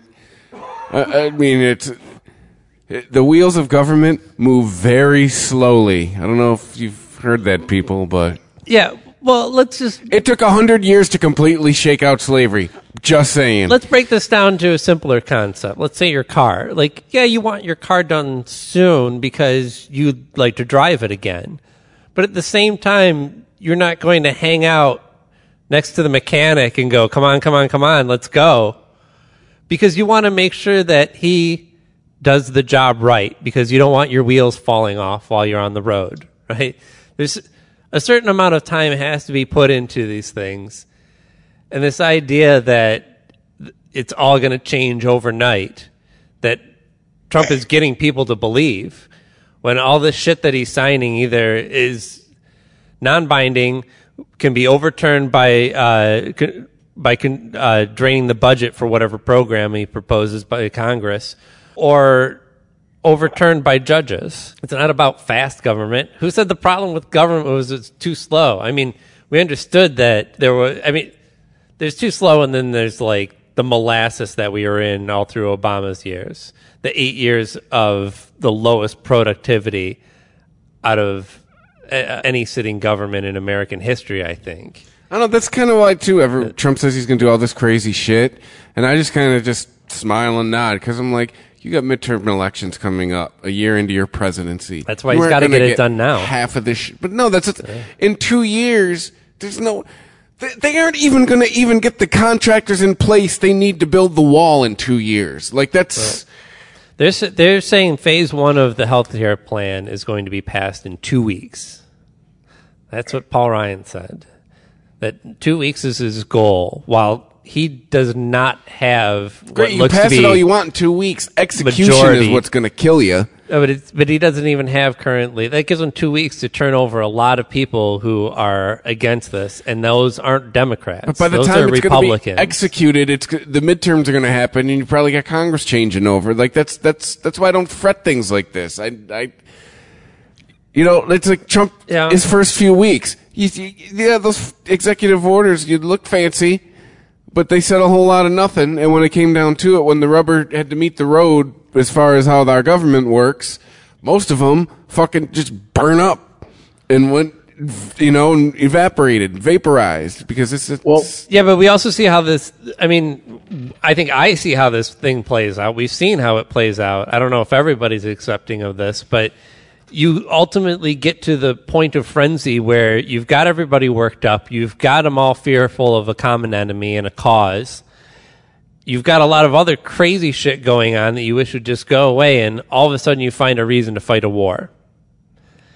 And now all those people that were like, hey, yeah, Trump is kind of crazy are like, well, it doesn't matter if he's crazy. We got to get these sons of bitches. America, America. Man, I think that ship sailed. I think I think 9-11 and, and don't going into Iraq instead of doing what we should have done. Uh, I- I, don't think they can pull that shit. You don't think Trump could to- could easily get us into a war? I'm sorry, you broke up. I didn't hear you. You don't think Trump could easily get us into a war? Oh, he could get us into one, but he's not going to get the support for it like the the Iraq invasion in 2003 because they waved the fucking never forget flag because of 9/11. He's not going to be. What I'm saying is, he's not going to be able to spin some shit that has nothing to do with anything into overwhelming support for. He's not going to be able to spin. Like case in point, the Navy SEAL who died, who he had his wife, you know, at the at his address of the nation get up and all this stuff. He's not going to spin that into okay, now we're going to go invade another country that has nothing to do with that Navy SEAL dying, but we're going to connect the dots somehow.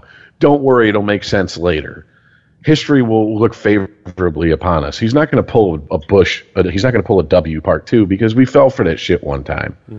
And to be honest with you, a whole lot of the country didn't fall for it the first time. It's just a lot of people were too scared to stand up and go, well, wait a minute, uh, what the fuck does Iraq got to do with 9 11? Because they would get shouted down as un American. What do you hate American? Did you did, never forget 9 11? Did you see the towers fall? Where were you when they fell? Here's a Toby Keith song about it. Hey, we- we're over that. We're, we're past. When 9 11 happened, they said we entered the post irony, uh, uh, whatever, uh, period. We're post being shamed with with you know you oh you're not supporting the troops you're not doing this i think we've proven that for the most part a lot of people in this country give lip service to the military and their support of it meanwhile there's been you know there was a, a war in iraq and afghanistan going on and for the most part our lives weren't touched by it because it wasn't on the nightly news like vietnam was and we didn't fight to have it on the nightly news we don't want to see that shit but at the same time we're not going to put we're not going to throw our support behind him. He can start a war, and because wars are easy to start, it's getting out of it and sustaining the war that's that's going to be the hard part. And I just don't think he's going to have the type of support that he thinks he's going to have. I don't know. To do that. Finding excuses to sustain a war doesn't ever seem to be a problem. Hey, real quick, Monique, uh, we've been going on for a while here. Are you still good to hang in with us, or do you need to split? Oh no, I'm good. Okay, okay. Just wanted to give you an out there if you needed one. No, I'm good. Thank I, you though. I did want to ask you a question, Monique, about Okay. um, how pol- how. I'm assuming that since you're rather politically aware, that you probably called move in woke, circles that are your your friends are. Am I correct? Yeah, a little bit. Yeah. Okay, how would you say like people around your age are compared to you? Would you say that you're more politically engaged or about this, about, you know, average or less than average? I think a lot of people in my generation and a lot of people that I go to school with are actually even like some of them are even more into politics, but then like there are some people at my school who like don't care and they're not into it at all. But then there are a lot of people at my school and there's like this one clique of people and everybody knows exactly who they are and they call everybody out for every single little thing and if you think I'm annoying you should meet them. and they're like every single little thing they know everything and you're stupid because you don't know every single thing. Oh, you should give him our Skype address. Yeah. We, we called them hipsters. Yeah. That's it. I, They preferred vinyl. I don't remember ever talking about anything political in high school outside of the fact that We didn't have Twitter. I was about to say, I think social Yeah. media has a lot to do with it, and having like cell phones, like you have Google right at your fingertips, and everything that happens you can see right away, no matter where you're at. No, what would you what would you say that there's a decent amount, a little amount uh, when it comes to support for Trump among people of your age? Like, what would you say is the just? I mean, uh, just pull figures out your ass like we do. It's probably honestly ten percent or lower, Is there- and that might just be because the people who are Trump supporters are afraid to come out and say that they support Trump because they will be attacked for that most of the time. Now, don't you think that's a problem? Like I the- do, but at the same time, it depends No, it shouldn't gonna- depend. If we're if we're if we're going for free speech and everyone gets a say and everyone's equal, they should th- they shouldn't have to fear to be to to voice who they support. That's not what that's counteractive to I guess what what the the side that's attacking them is going for. But Chris, hold on a second. And is there's a uh, there's a difference between someone going, "Oh, you're a Trump supporter." Well, you're an idiot. If that's what you're afraid of, then you got to grow thicker skin because life's going to throw a whole lot meaner than that at you. And there's a difference between that and going, "Oh, you're a Trump supporter," and I'm getting jumped for it. And that's why they fear speaking out. Well, I mean, if look it's because they don't want to hear something that goes against that makes that's going to hurt their feelings. Then yeah, guess what? Get thicker skin. If it's because they're worried about getting the shit beat out of them, that's a problem. Well, it's, it's like the like like the inauguration, or just in general the celebrity sphere. Can you tell me any celebrity that openly endorses Donald Trump? No, you can't, because these people want to work. Scott Baio. Oh yeah, fucking Chachi, someone. Who- Rock. Chachi. But I mean, we know like Vince Vaughn's a Republican. You ain't heard Vince Vaughn say shit about Donald Trump. Vince Vaughn likes working Right. in the industry that he's in. if you're like at school and you just say something about like supporting Donald Trump, then like you're not going to get attacked for it. But if you're like, I like Donald Trump because of like the Muslim ban and the fact that he hates Muslims because Muslims are like terrorists or something, then you're going to get attacked for saying that, obviously, because like it's just wrong in general.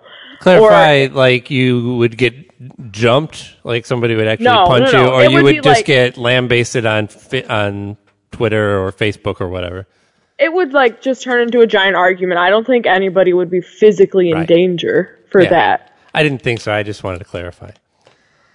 but like our school newspaper for example like there's been a whole bunch of stuff going on with that because there was an article written by a white kid white guy and he was like i don't think we need black history month because white people and like black history is taught every day in school and like there's no reason like why don't we have a white history month then See, now the word bravery is thrown out a lot. Now I'm not saying this person is a hero, but that's the definition of fucking bravery, because that's definitely not going to be a popular opinion. You signed your real name. People will know where to find you. oh yeah I'm no well, I'm not saying, like I I'm not saying it's Bravery, I consider right. it- I'm not saying it's right, but if you go by the definition of bravery, I'll give that person more props than a person who's in a room full of people who agree with him, spouting Well, out he also stuff the everybody agrees. woman who runs the newspaper. She's an English teacher. Has been super accused of being homophobic and racist, and there's a lot behind that that I'm not going to get into because I don't want it like to get in trouble or get anybody in trouble. But Yeah, I, I doubt in a in a school paper situation the teachers going, "Well, I really disagree with this point of view, and I think it's horrible hate speak, but um, I'm going to publish it anyway." Right. And then there was another. So we have a club at our school called Allies, and they're a support group for people in the LGBTQ community. And there was an article in the paper written because people were tearing down posters and like destroying property of the group. And we had one kid who's actually my ex-boyfriend. This is really tragic. Um, and he was pretty much just like, well, I think that it's not right that they're allowed to have their club and we aren't allowed to tear stuff down. Like, why can't we tear down their posters if we want? Because they're not hurting anything. You're that's that's that's What? that's an Exactly. easy answer. You're destructing like- property. They're not. But then he got mad when people came for him about that and was like, well, that's just my opinion. And like, you're not allowed to tell me that, like, you can't come attack me for saying that. And I'm like, dude, you put it in the school newspaper. Like, I know the person who wrote the article. She didn't want to put that, but the woman who runs it told her that she needed a counterclaim, so she had to find one. And she t- asked you if you wanted to put it in there anonymously. So he didn't even have to put his name, so he wouldn't have gotten attacked. But like, what did you expect when you say something like that? And there's like the logic behind it. Like, we're not.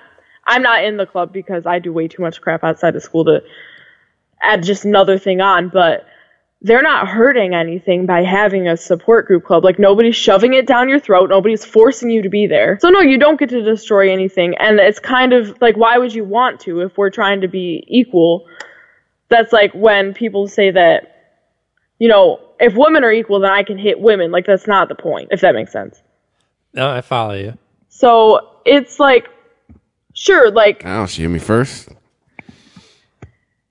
Still, I maintain I maintain this, okay? When it comes to that subject, this is what I say. It's an unfortunate rule of life when you're a kid and you're a male and you're in school. And this this is regardless of color, sexual orientation. It could be could be worse based upon your color or sexual orientation. But as a male growing up, when you're under the age of you hit someone, you go to jail, you know, instead you hit them and you go you get sent home from school or whatever. Fear of getting your ass kicked is what makes you bite your tongue and keeps you in line a lot of times. Now, whether that's right or wrong, that's a different discussion. It's just what is. you that's how come you don't see nerds and, and little scrawny guys going up and mouthing off to some six foot nine lineman from the football team. Because if he pisses that guy off, that guy's going to slap the shit out of him. Please hone their skills and become stand up comedians. actually, I did, and they didn't. So Yeah, I don't see a whole lot of that, to be completely honest with you. Our school, I don't know if our school is just weird or that's just how things are now compared to when you guys were in high school, but it's really different. Like, people aren't, then, like, what you see on TV is, like, my perception of what high school was like 20 years ago because I can't tell you because I didn't live through it. you mean your, your But, fellow like- students don't actually say "Catch me outside"? Not seriously, no. No, How but, about like, that? There's so much more violence Stop and it. arguing Stop and like giving her bullying, attention. I think, on TV than actually goes on in high school.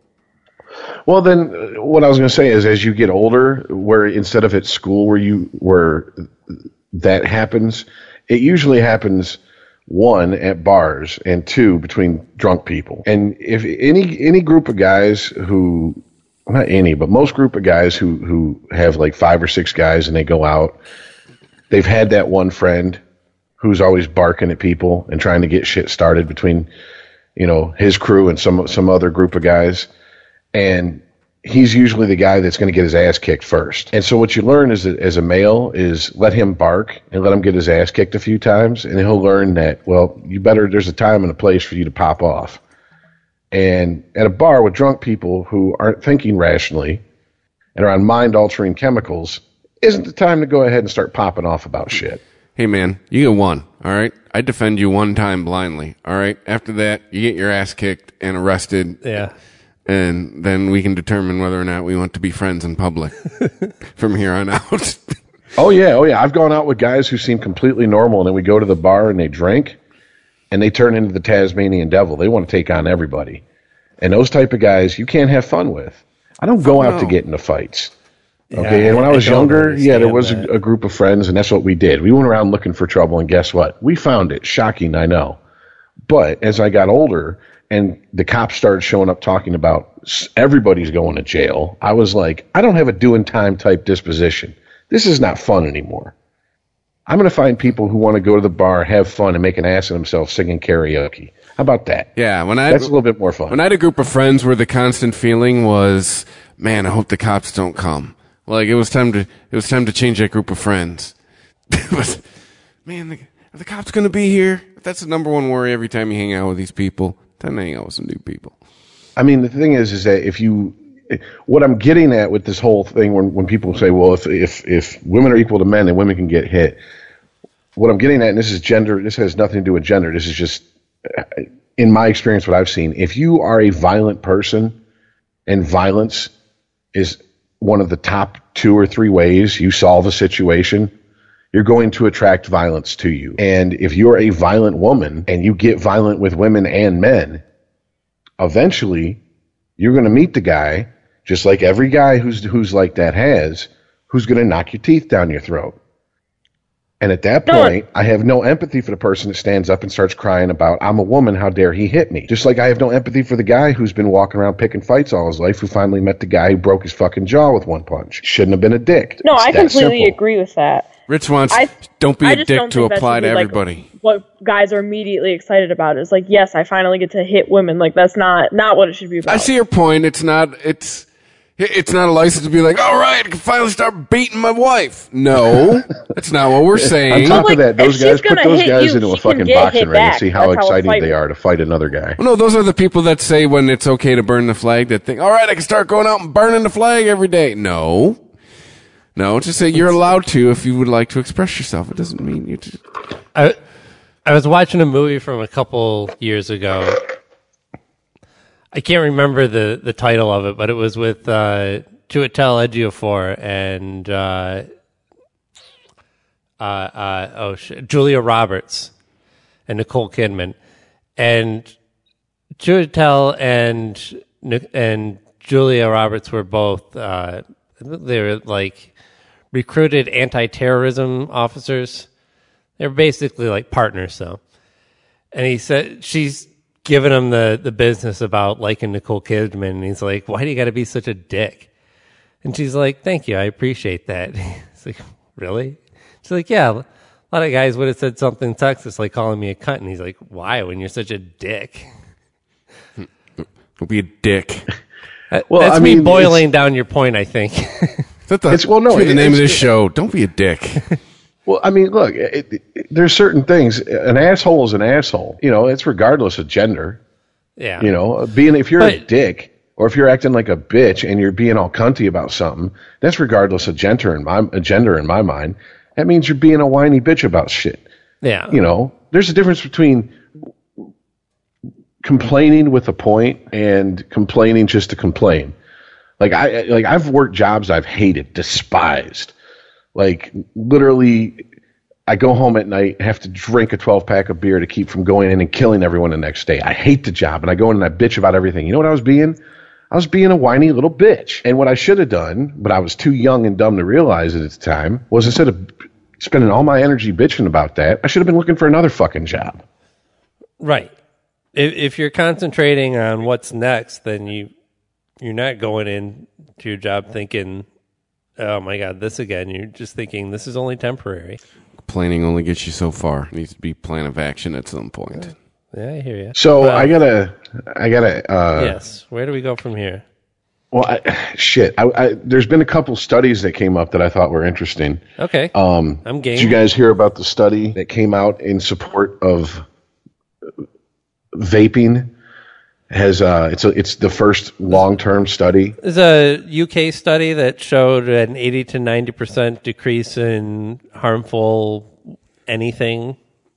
Yeah, basically. and it it magically came out just as big tobacco has won the the, the their fight against the smaller vaping industry, and Oh, really? now big tobacco is wanting to at least in I didn't read that spin on it. here in the, here in the UK and in the US, they're starting to push more and more uh, vaping, but they they're, they're calling Uh-huh. it something else. I can't remember what they nic uh, tobacco free something or another. It's it's some little term they come up with. Okay. Kind of a, But, yeah, a, just- a, a blanket term that they can use for all kinds of different vaping accessories and, and whatnot. Yeah, basically by saying tobacco free, they're implying that you're not getting tobacco with all the chemicals it takes to grow and and process and et cetera, et cetera, which is a valid point. But I find it amazing that when they were fighting the smaller vaping industry, they you, you could have gun to their head, they'd have never admitted any, any of this. Now they're coming out and saying this shit. Now I gotcha. And I'm just like, boy, it's that's awfully convenient. The study comes out three months Hey. after uh, after all the re- new regula- the FDA regulations that the big big tobacco lobbied for. This is this is actually relevant. Did you see Logan? No, not yet. Oh, Okay, this isn't giving anything away, and uh, there's some cool shit that that could be spoiled in that movie. I'll just let that be known. But there's two characters that vape in it. One one is the main villain, and the other one is a car salesperson who may as well be a villain. They're never Well, they're never portrayed well in any movie. Well, isn't that basically what goes back to a, a couple months ago? We were talking about how if you want to set someone up as edgy or the bad guy or even the anti-hero of a story, you automatically stick a cigarette in their mouth or her mouth. Well, I mean, that's yeah, but that- that was it's an just- evolution It, makes sense. They're shifting a little bit. Yeah, but that was an evolution from. I mean, you go back to if you want to just have a hard, serious character, whether he's a good guy or a bad guy, put a cigarette in his mouth, and go back even further to if we're going to have somebody on screen, they should be smoking. Why aren't they smoking? I know. if you ever That's want to good laugh, go back and look at some of the old like uh, from the fifties and, and and especially the McCarthy era, the, the Senate hearings, If- and you just look at the the haze of cigarette smoke hanging over all of the Senate. and shit. Right, they've Shit got they full kill people in ashtrays and they're being now. served steaks during it. Smoke. Doctors going, oh yeah, I want to keep the How- doctor away. Pack of Chesterfields a day. So Just here's all the good. Smoke. Here's another good uh, ask a millennial question. Monique, how many of your peers are vaping? To be honest, not a whole lot of them. There's one kid who used to bring his little vape pen to lunch like my freshman year. I'm a senior now. So this was mm-hmm. I feel like it's gotten a lot more popular since then. But he would bring it to school and he would like stealth vape, but there's I was like doing that in the movie theater today. No, nicotine or, or pot, I guess is. Oh, yeah, well, we're talking nicotine. Yeah, I don't think I don't hang out with a lot of kids like that. Like I hang out with a lot of like the band nerds as dumb as that sounds. I hear you. So But the be- Bayards but, I like, ran not with were smoking and drinking and Some of them are smoking pretty crazy too. Dude, we were we ruled at my I high heard about band camp. I mean, yeah, there's some, some of them are pretty wild. I'm a former band geek. I'm just saying, there were cigarettes, there was pot, there was alcohol. Just had to know who to hang with. Yeah, I guess I like I said I don't really know a whole lot of people who vape like that are my age. I know people who are like a couple years older. It's really popular. Do you But, think um, they? Do you think they started smoking cigarettes and like early? I don't know. some I guess that's the start. question. Are cigarettes still around with your age group? Yeah, and then they moved on to vape, maybe, not- or Really, a whole lot. yeah. Like I think I only know of like three people that I go to school with that smoke cigarettes. But I Wow. mean, no matter the generation, there's certain tropes Dude, that knew- still stick around. I guarantee. I knew guarantee three you, people in each class who smoked Well, cigarettes. but There's again, still I some don't dude talk with- to a whole lot of people. there's so there's still some dude with long curly hair and a flannel shirt and a Megadeth T-shirt that Oh, smokes sure. cigarettes behind the school. Mm-hmm. You still every school still has to have a burnout. and him and the kid Why in the you, Smiths wh- t-shirt why are you still bullshit every time they smoke. here? What's that? What'd you say, Rich? Why are you talking about Jay when he's not here? Long curly hair, Megadeth shirt, and a flannel, smoking a cigarette in high school. And I told Aaron, and then him and the kid in the Smiths t-shirt always, you know, bullshit Smoking cloves. while, while they're having a cigarette. right? Yeah. Oh man. Well, yeah, it's just I, you know, it's funny because I. I- It sounds to me. I hate to. I hate to interpret it this way, but it sounds to me like the fact that when we were kids, my mom would write us a letter and say, "Please, you know, I need cigarettes. Please sell my son Hey, to be two fair, packs of we're not whatever." that old. That was gone by the time we were teenage. that was know, around when we were little from kids. but even when I was even man, even when I was like you know 16, 17, I could still go in and buy a pack of cigarettes if I knew where to go. Oh, for Sounds sure. Sounds like they're enforcing laws a lot better Oh yeah. Oh, I than they used to, and as a consequence, it's harder to get. So, surprise, surprise, less kids are smoking. buying cigarettes before I could drive a car. Exactly. For me, they weren't for anyone. Yeah. I mean, I was a late bloomer and everything. It took dating a smoker to get me to be a smoker. Hey, I was like either either make she out with pokes, right? e- either make out with the ashtray or give in. Yeah, well, I don't know. I just, I, it's, I hate to say this because I still do smoke cigarettes and I also vape at the same time. Not at the same time, literally, but that's commitment. Yeah, yeah, yeah. I'm, I'm I've cut down. I'm only down to two lighters a day now. Like, Um, I was saying, why don't you just open up the vape juice and pour it directly into your mouth? Like, ah, Right. there we go. Another- after, another like, couple the weeks. First milliliter. Another couple weeks, I can take three or four of these patches off too. While he's chewing no, gum. I, I- if people, you know, people go of all the shit you've done when you were younger, what do you regret the most? And I, you know, I, don't regret a lot of my drug use because I had fun and I didn't, you know, drug use was never a problem. Drinking I regret, but that's because my body doesn't react to alcohol like most normal people, mm-hmm. and you know, so that's a separate issue. But as far as just like other sh- like like smoking, it is the dumbest habit I ever picked up. It gives it doesn't it doesn't get it doesn't expand your mind doesn't get you high doesn't make you feel good in fact it does the opposite of it you're a pariah. It's like you're a leper a modern day leper It's just a monkey that you're feeding for no reason. yeah. exactly. Well, you know, I I started smoking what I don't know in like early twenties, I guess, and then early thirties when I got married and settled down a little bit, and uh, especially when my wife at the time got pregnant, quit, and didn't really look back on it. Like I didn't miss cigarettes at all for that time. It wasn't until the divorce that started smoking again and I haven't been able to kick the actual nicotine habit since. But I do feel like if I didn't vape, I'd be doing something retarded. I mean, I, Crack, meth. I would, uh, you know, I'd be, sh- I'd be sh- the guy shuffling a deck of cards all the time, or you know, I'd need one of those fidget toys.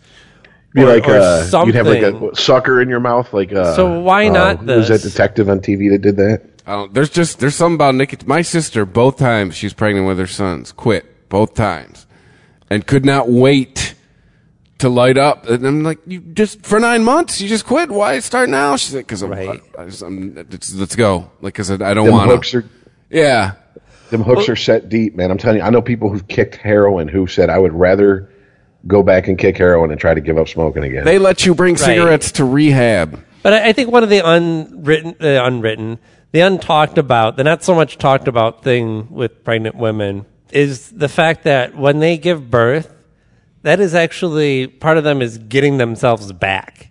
They're like, I'm just one person again. I have my some of my individual individuality back. I'm not just a pregnant woman. And so, yeah, I can understand wanting to maybe claim back some of those vices that made you feel a little bit more independent, not just a mom, Listen, you meet and that be, parasite. that be your identity. it's mama's time now.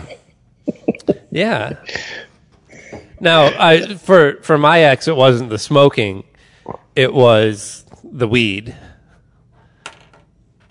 Couldn't wait to, but in, when it comes to shit like that too, it's not just about can't wait to give birth. You have to stop breastfeeding.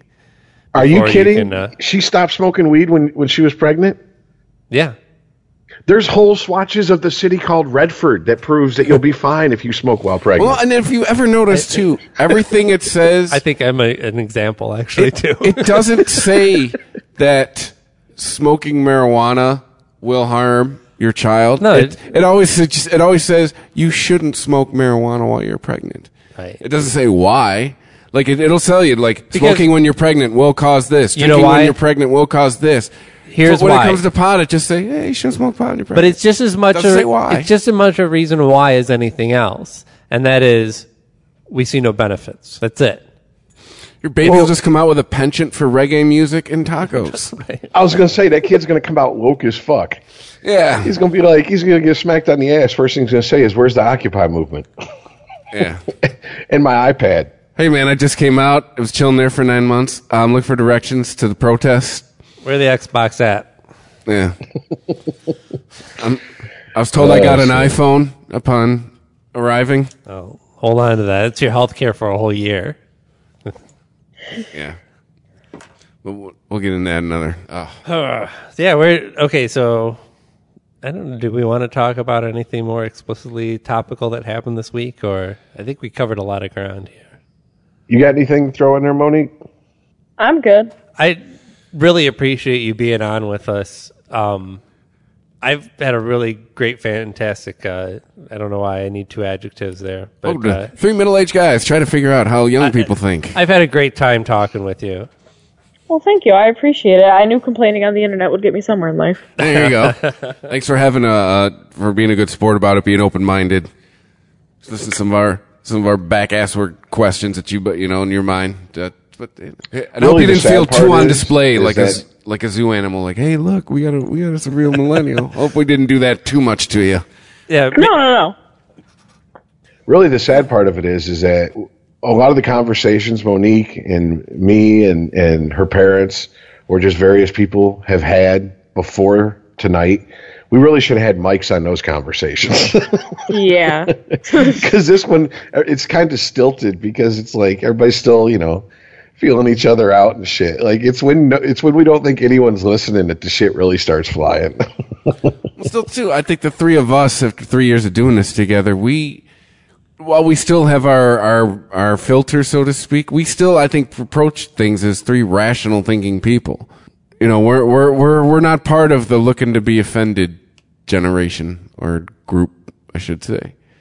Like we go into Yeah. things trying to like, all right, let's talk this out. Let's see, let's let's find out where the disconnect is. Let's see if we can meet in the middle. We're not we're not we're not ready to throw up our outrage flags at the drop of a hat. Well, hopefully, Monique, uh, you can check back in with us sometime soon in the future. Yeah, for sure. Our, our resident, our youth correspondent. Yeah. feel like we've done something here. yeah. Some outreach. Yes. something happened with people under the age of 25 we go live to Monique Yeah. Our, our bridge from Gen X to the millennials. Yeah, hey, now you, you, you feel that pressure on you that you're a voice of a generation. Kurt Cobain couldn't handle it. You gonna be all right? Oh, Yeah. come on. I know there's no shotguns in your house, but are you gonna be all right? Damn, man, Rich. I'll probably be fine. Rich, can't, Rich can't get out without going dark first. That's why we love him. Thanks everybody. Oh wait, hold on. My Yes. Last week I skipped my my organizational push. I was just going to push vote.org again. You just go there. You fill Okay. out your pertinence, and it'll tell you where to go vote if you're registered to vote, where to register, all that stuff. Right, because if these same crazy people are controlling shit in two years, less than two years, Hey, next year we can, it's the midterms. doing something about it. 2018. That is next year. All right. Q1's And- already over for everyone keeping dragging And home. We, we we might actually have a little bit of a new audience just for this episode because of Monique. So if any of her peers are listening and are getting to be voting age or have just turned voting age, I know it's cliche, but you have you have to vote. Rock you the vote, really man. do. Trust Please me, vote. You don't you don't think it matters because we were your age once, and we didn't Well, think, think- it mattered at your age, but Yeah. it matters. I think if you're interested in politics, it's identifying where are the politicians that are speaking for you right now. I think it's the biggest question. Like you have to identify these people first before you can start rallying support for them. But Don't let people twenty to thirty years older than you make decisions for you of who should be in charge of you, because that's what happens. you're gonna you're gonna push this. Don't believe old Whitey. yeah. Don't trust don't trust anyone over thirty. Yeah, well, no, for us, wouldn't it be true? Don't trust anyone over fifty. We get it. I still identify as under thirty. Hey. you can't tell me. Oh, that's right. Okay, you Rachel can't tell me that I, I identify as a younger. Yeah, but do that, and then to uh, I I, I know they're they're they're a butt of a lot of things, but if you look Who's at that? the work that they've done, They actually do do a lot of good things. They do. ACLU, ACLU.org. Go onto their website, see how to get involved with them. They actually do uh, that whole Civil Rights Act, not, Civil Rights Act of 1964. Yeah, Mm-hmm. they, they were kind of involved with that thing. They do do some good work. I know they're about a lot of jokes, a lot of things we bitch about, but just check them out. And yeah, and then a, a message I heard upstairs before I came down here. I thought this was a What's good that? idea. Um, maybe you didn't skip work the other day for the day without a woman, Right. Or a woman. Uh, what I heard, and I don't know why more of this wasn't touted instead of you know taking a day off of work. Hey, take the money you earned on Wednesday and donate it to something like Planned Parenthood, National Organization of Women things like that. Said we sit around and complain all the time. Just at the end, maybe start su- suggesting courses of action, things where you can do that. Actually, we're I'm with you, brother. getting involved. Then I feel it validates us sitting around and complaining for two hours. Uh, but uh, at Unregimented Pod on Twitter, at Unregimented on Instagram, unregimented at ChristopherMedia.net if you'd like to email the show. Uh, we're, at, we're somebody likes us. Something happened in this last week. We had a hu- we had probably our biggest download day ever as far as unregimented goes. Thank you for listening. So we appreciate you seeking us out and downloading our podcast. yes, and uh, if you like it, tell a friend. Thank you, Monique, for joining us. Being a good You're sport. welcome. Keep an open mind, uh, and we'll catch everybody next week. See ya.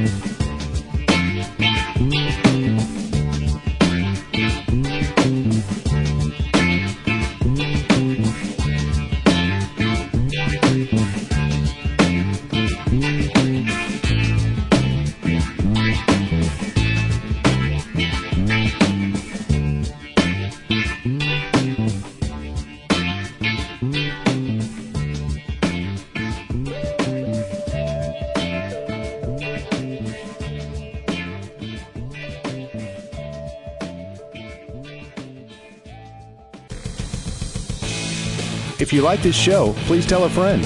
Please follow us on Twitter and like and share us on Facebook by searching for Christopher Media. You can subscribe to all ChristopherMedia.net shows for free on ChristopherMedia.net. Please make sure to rate and comment on all your favorite Christopher Media shows.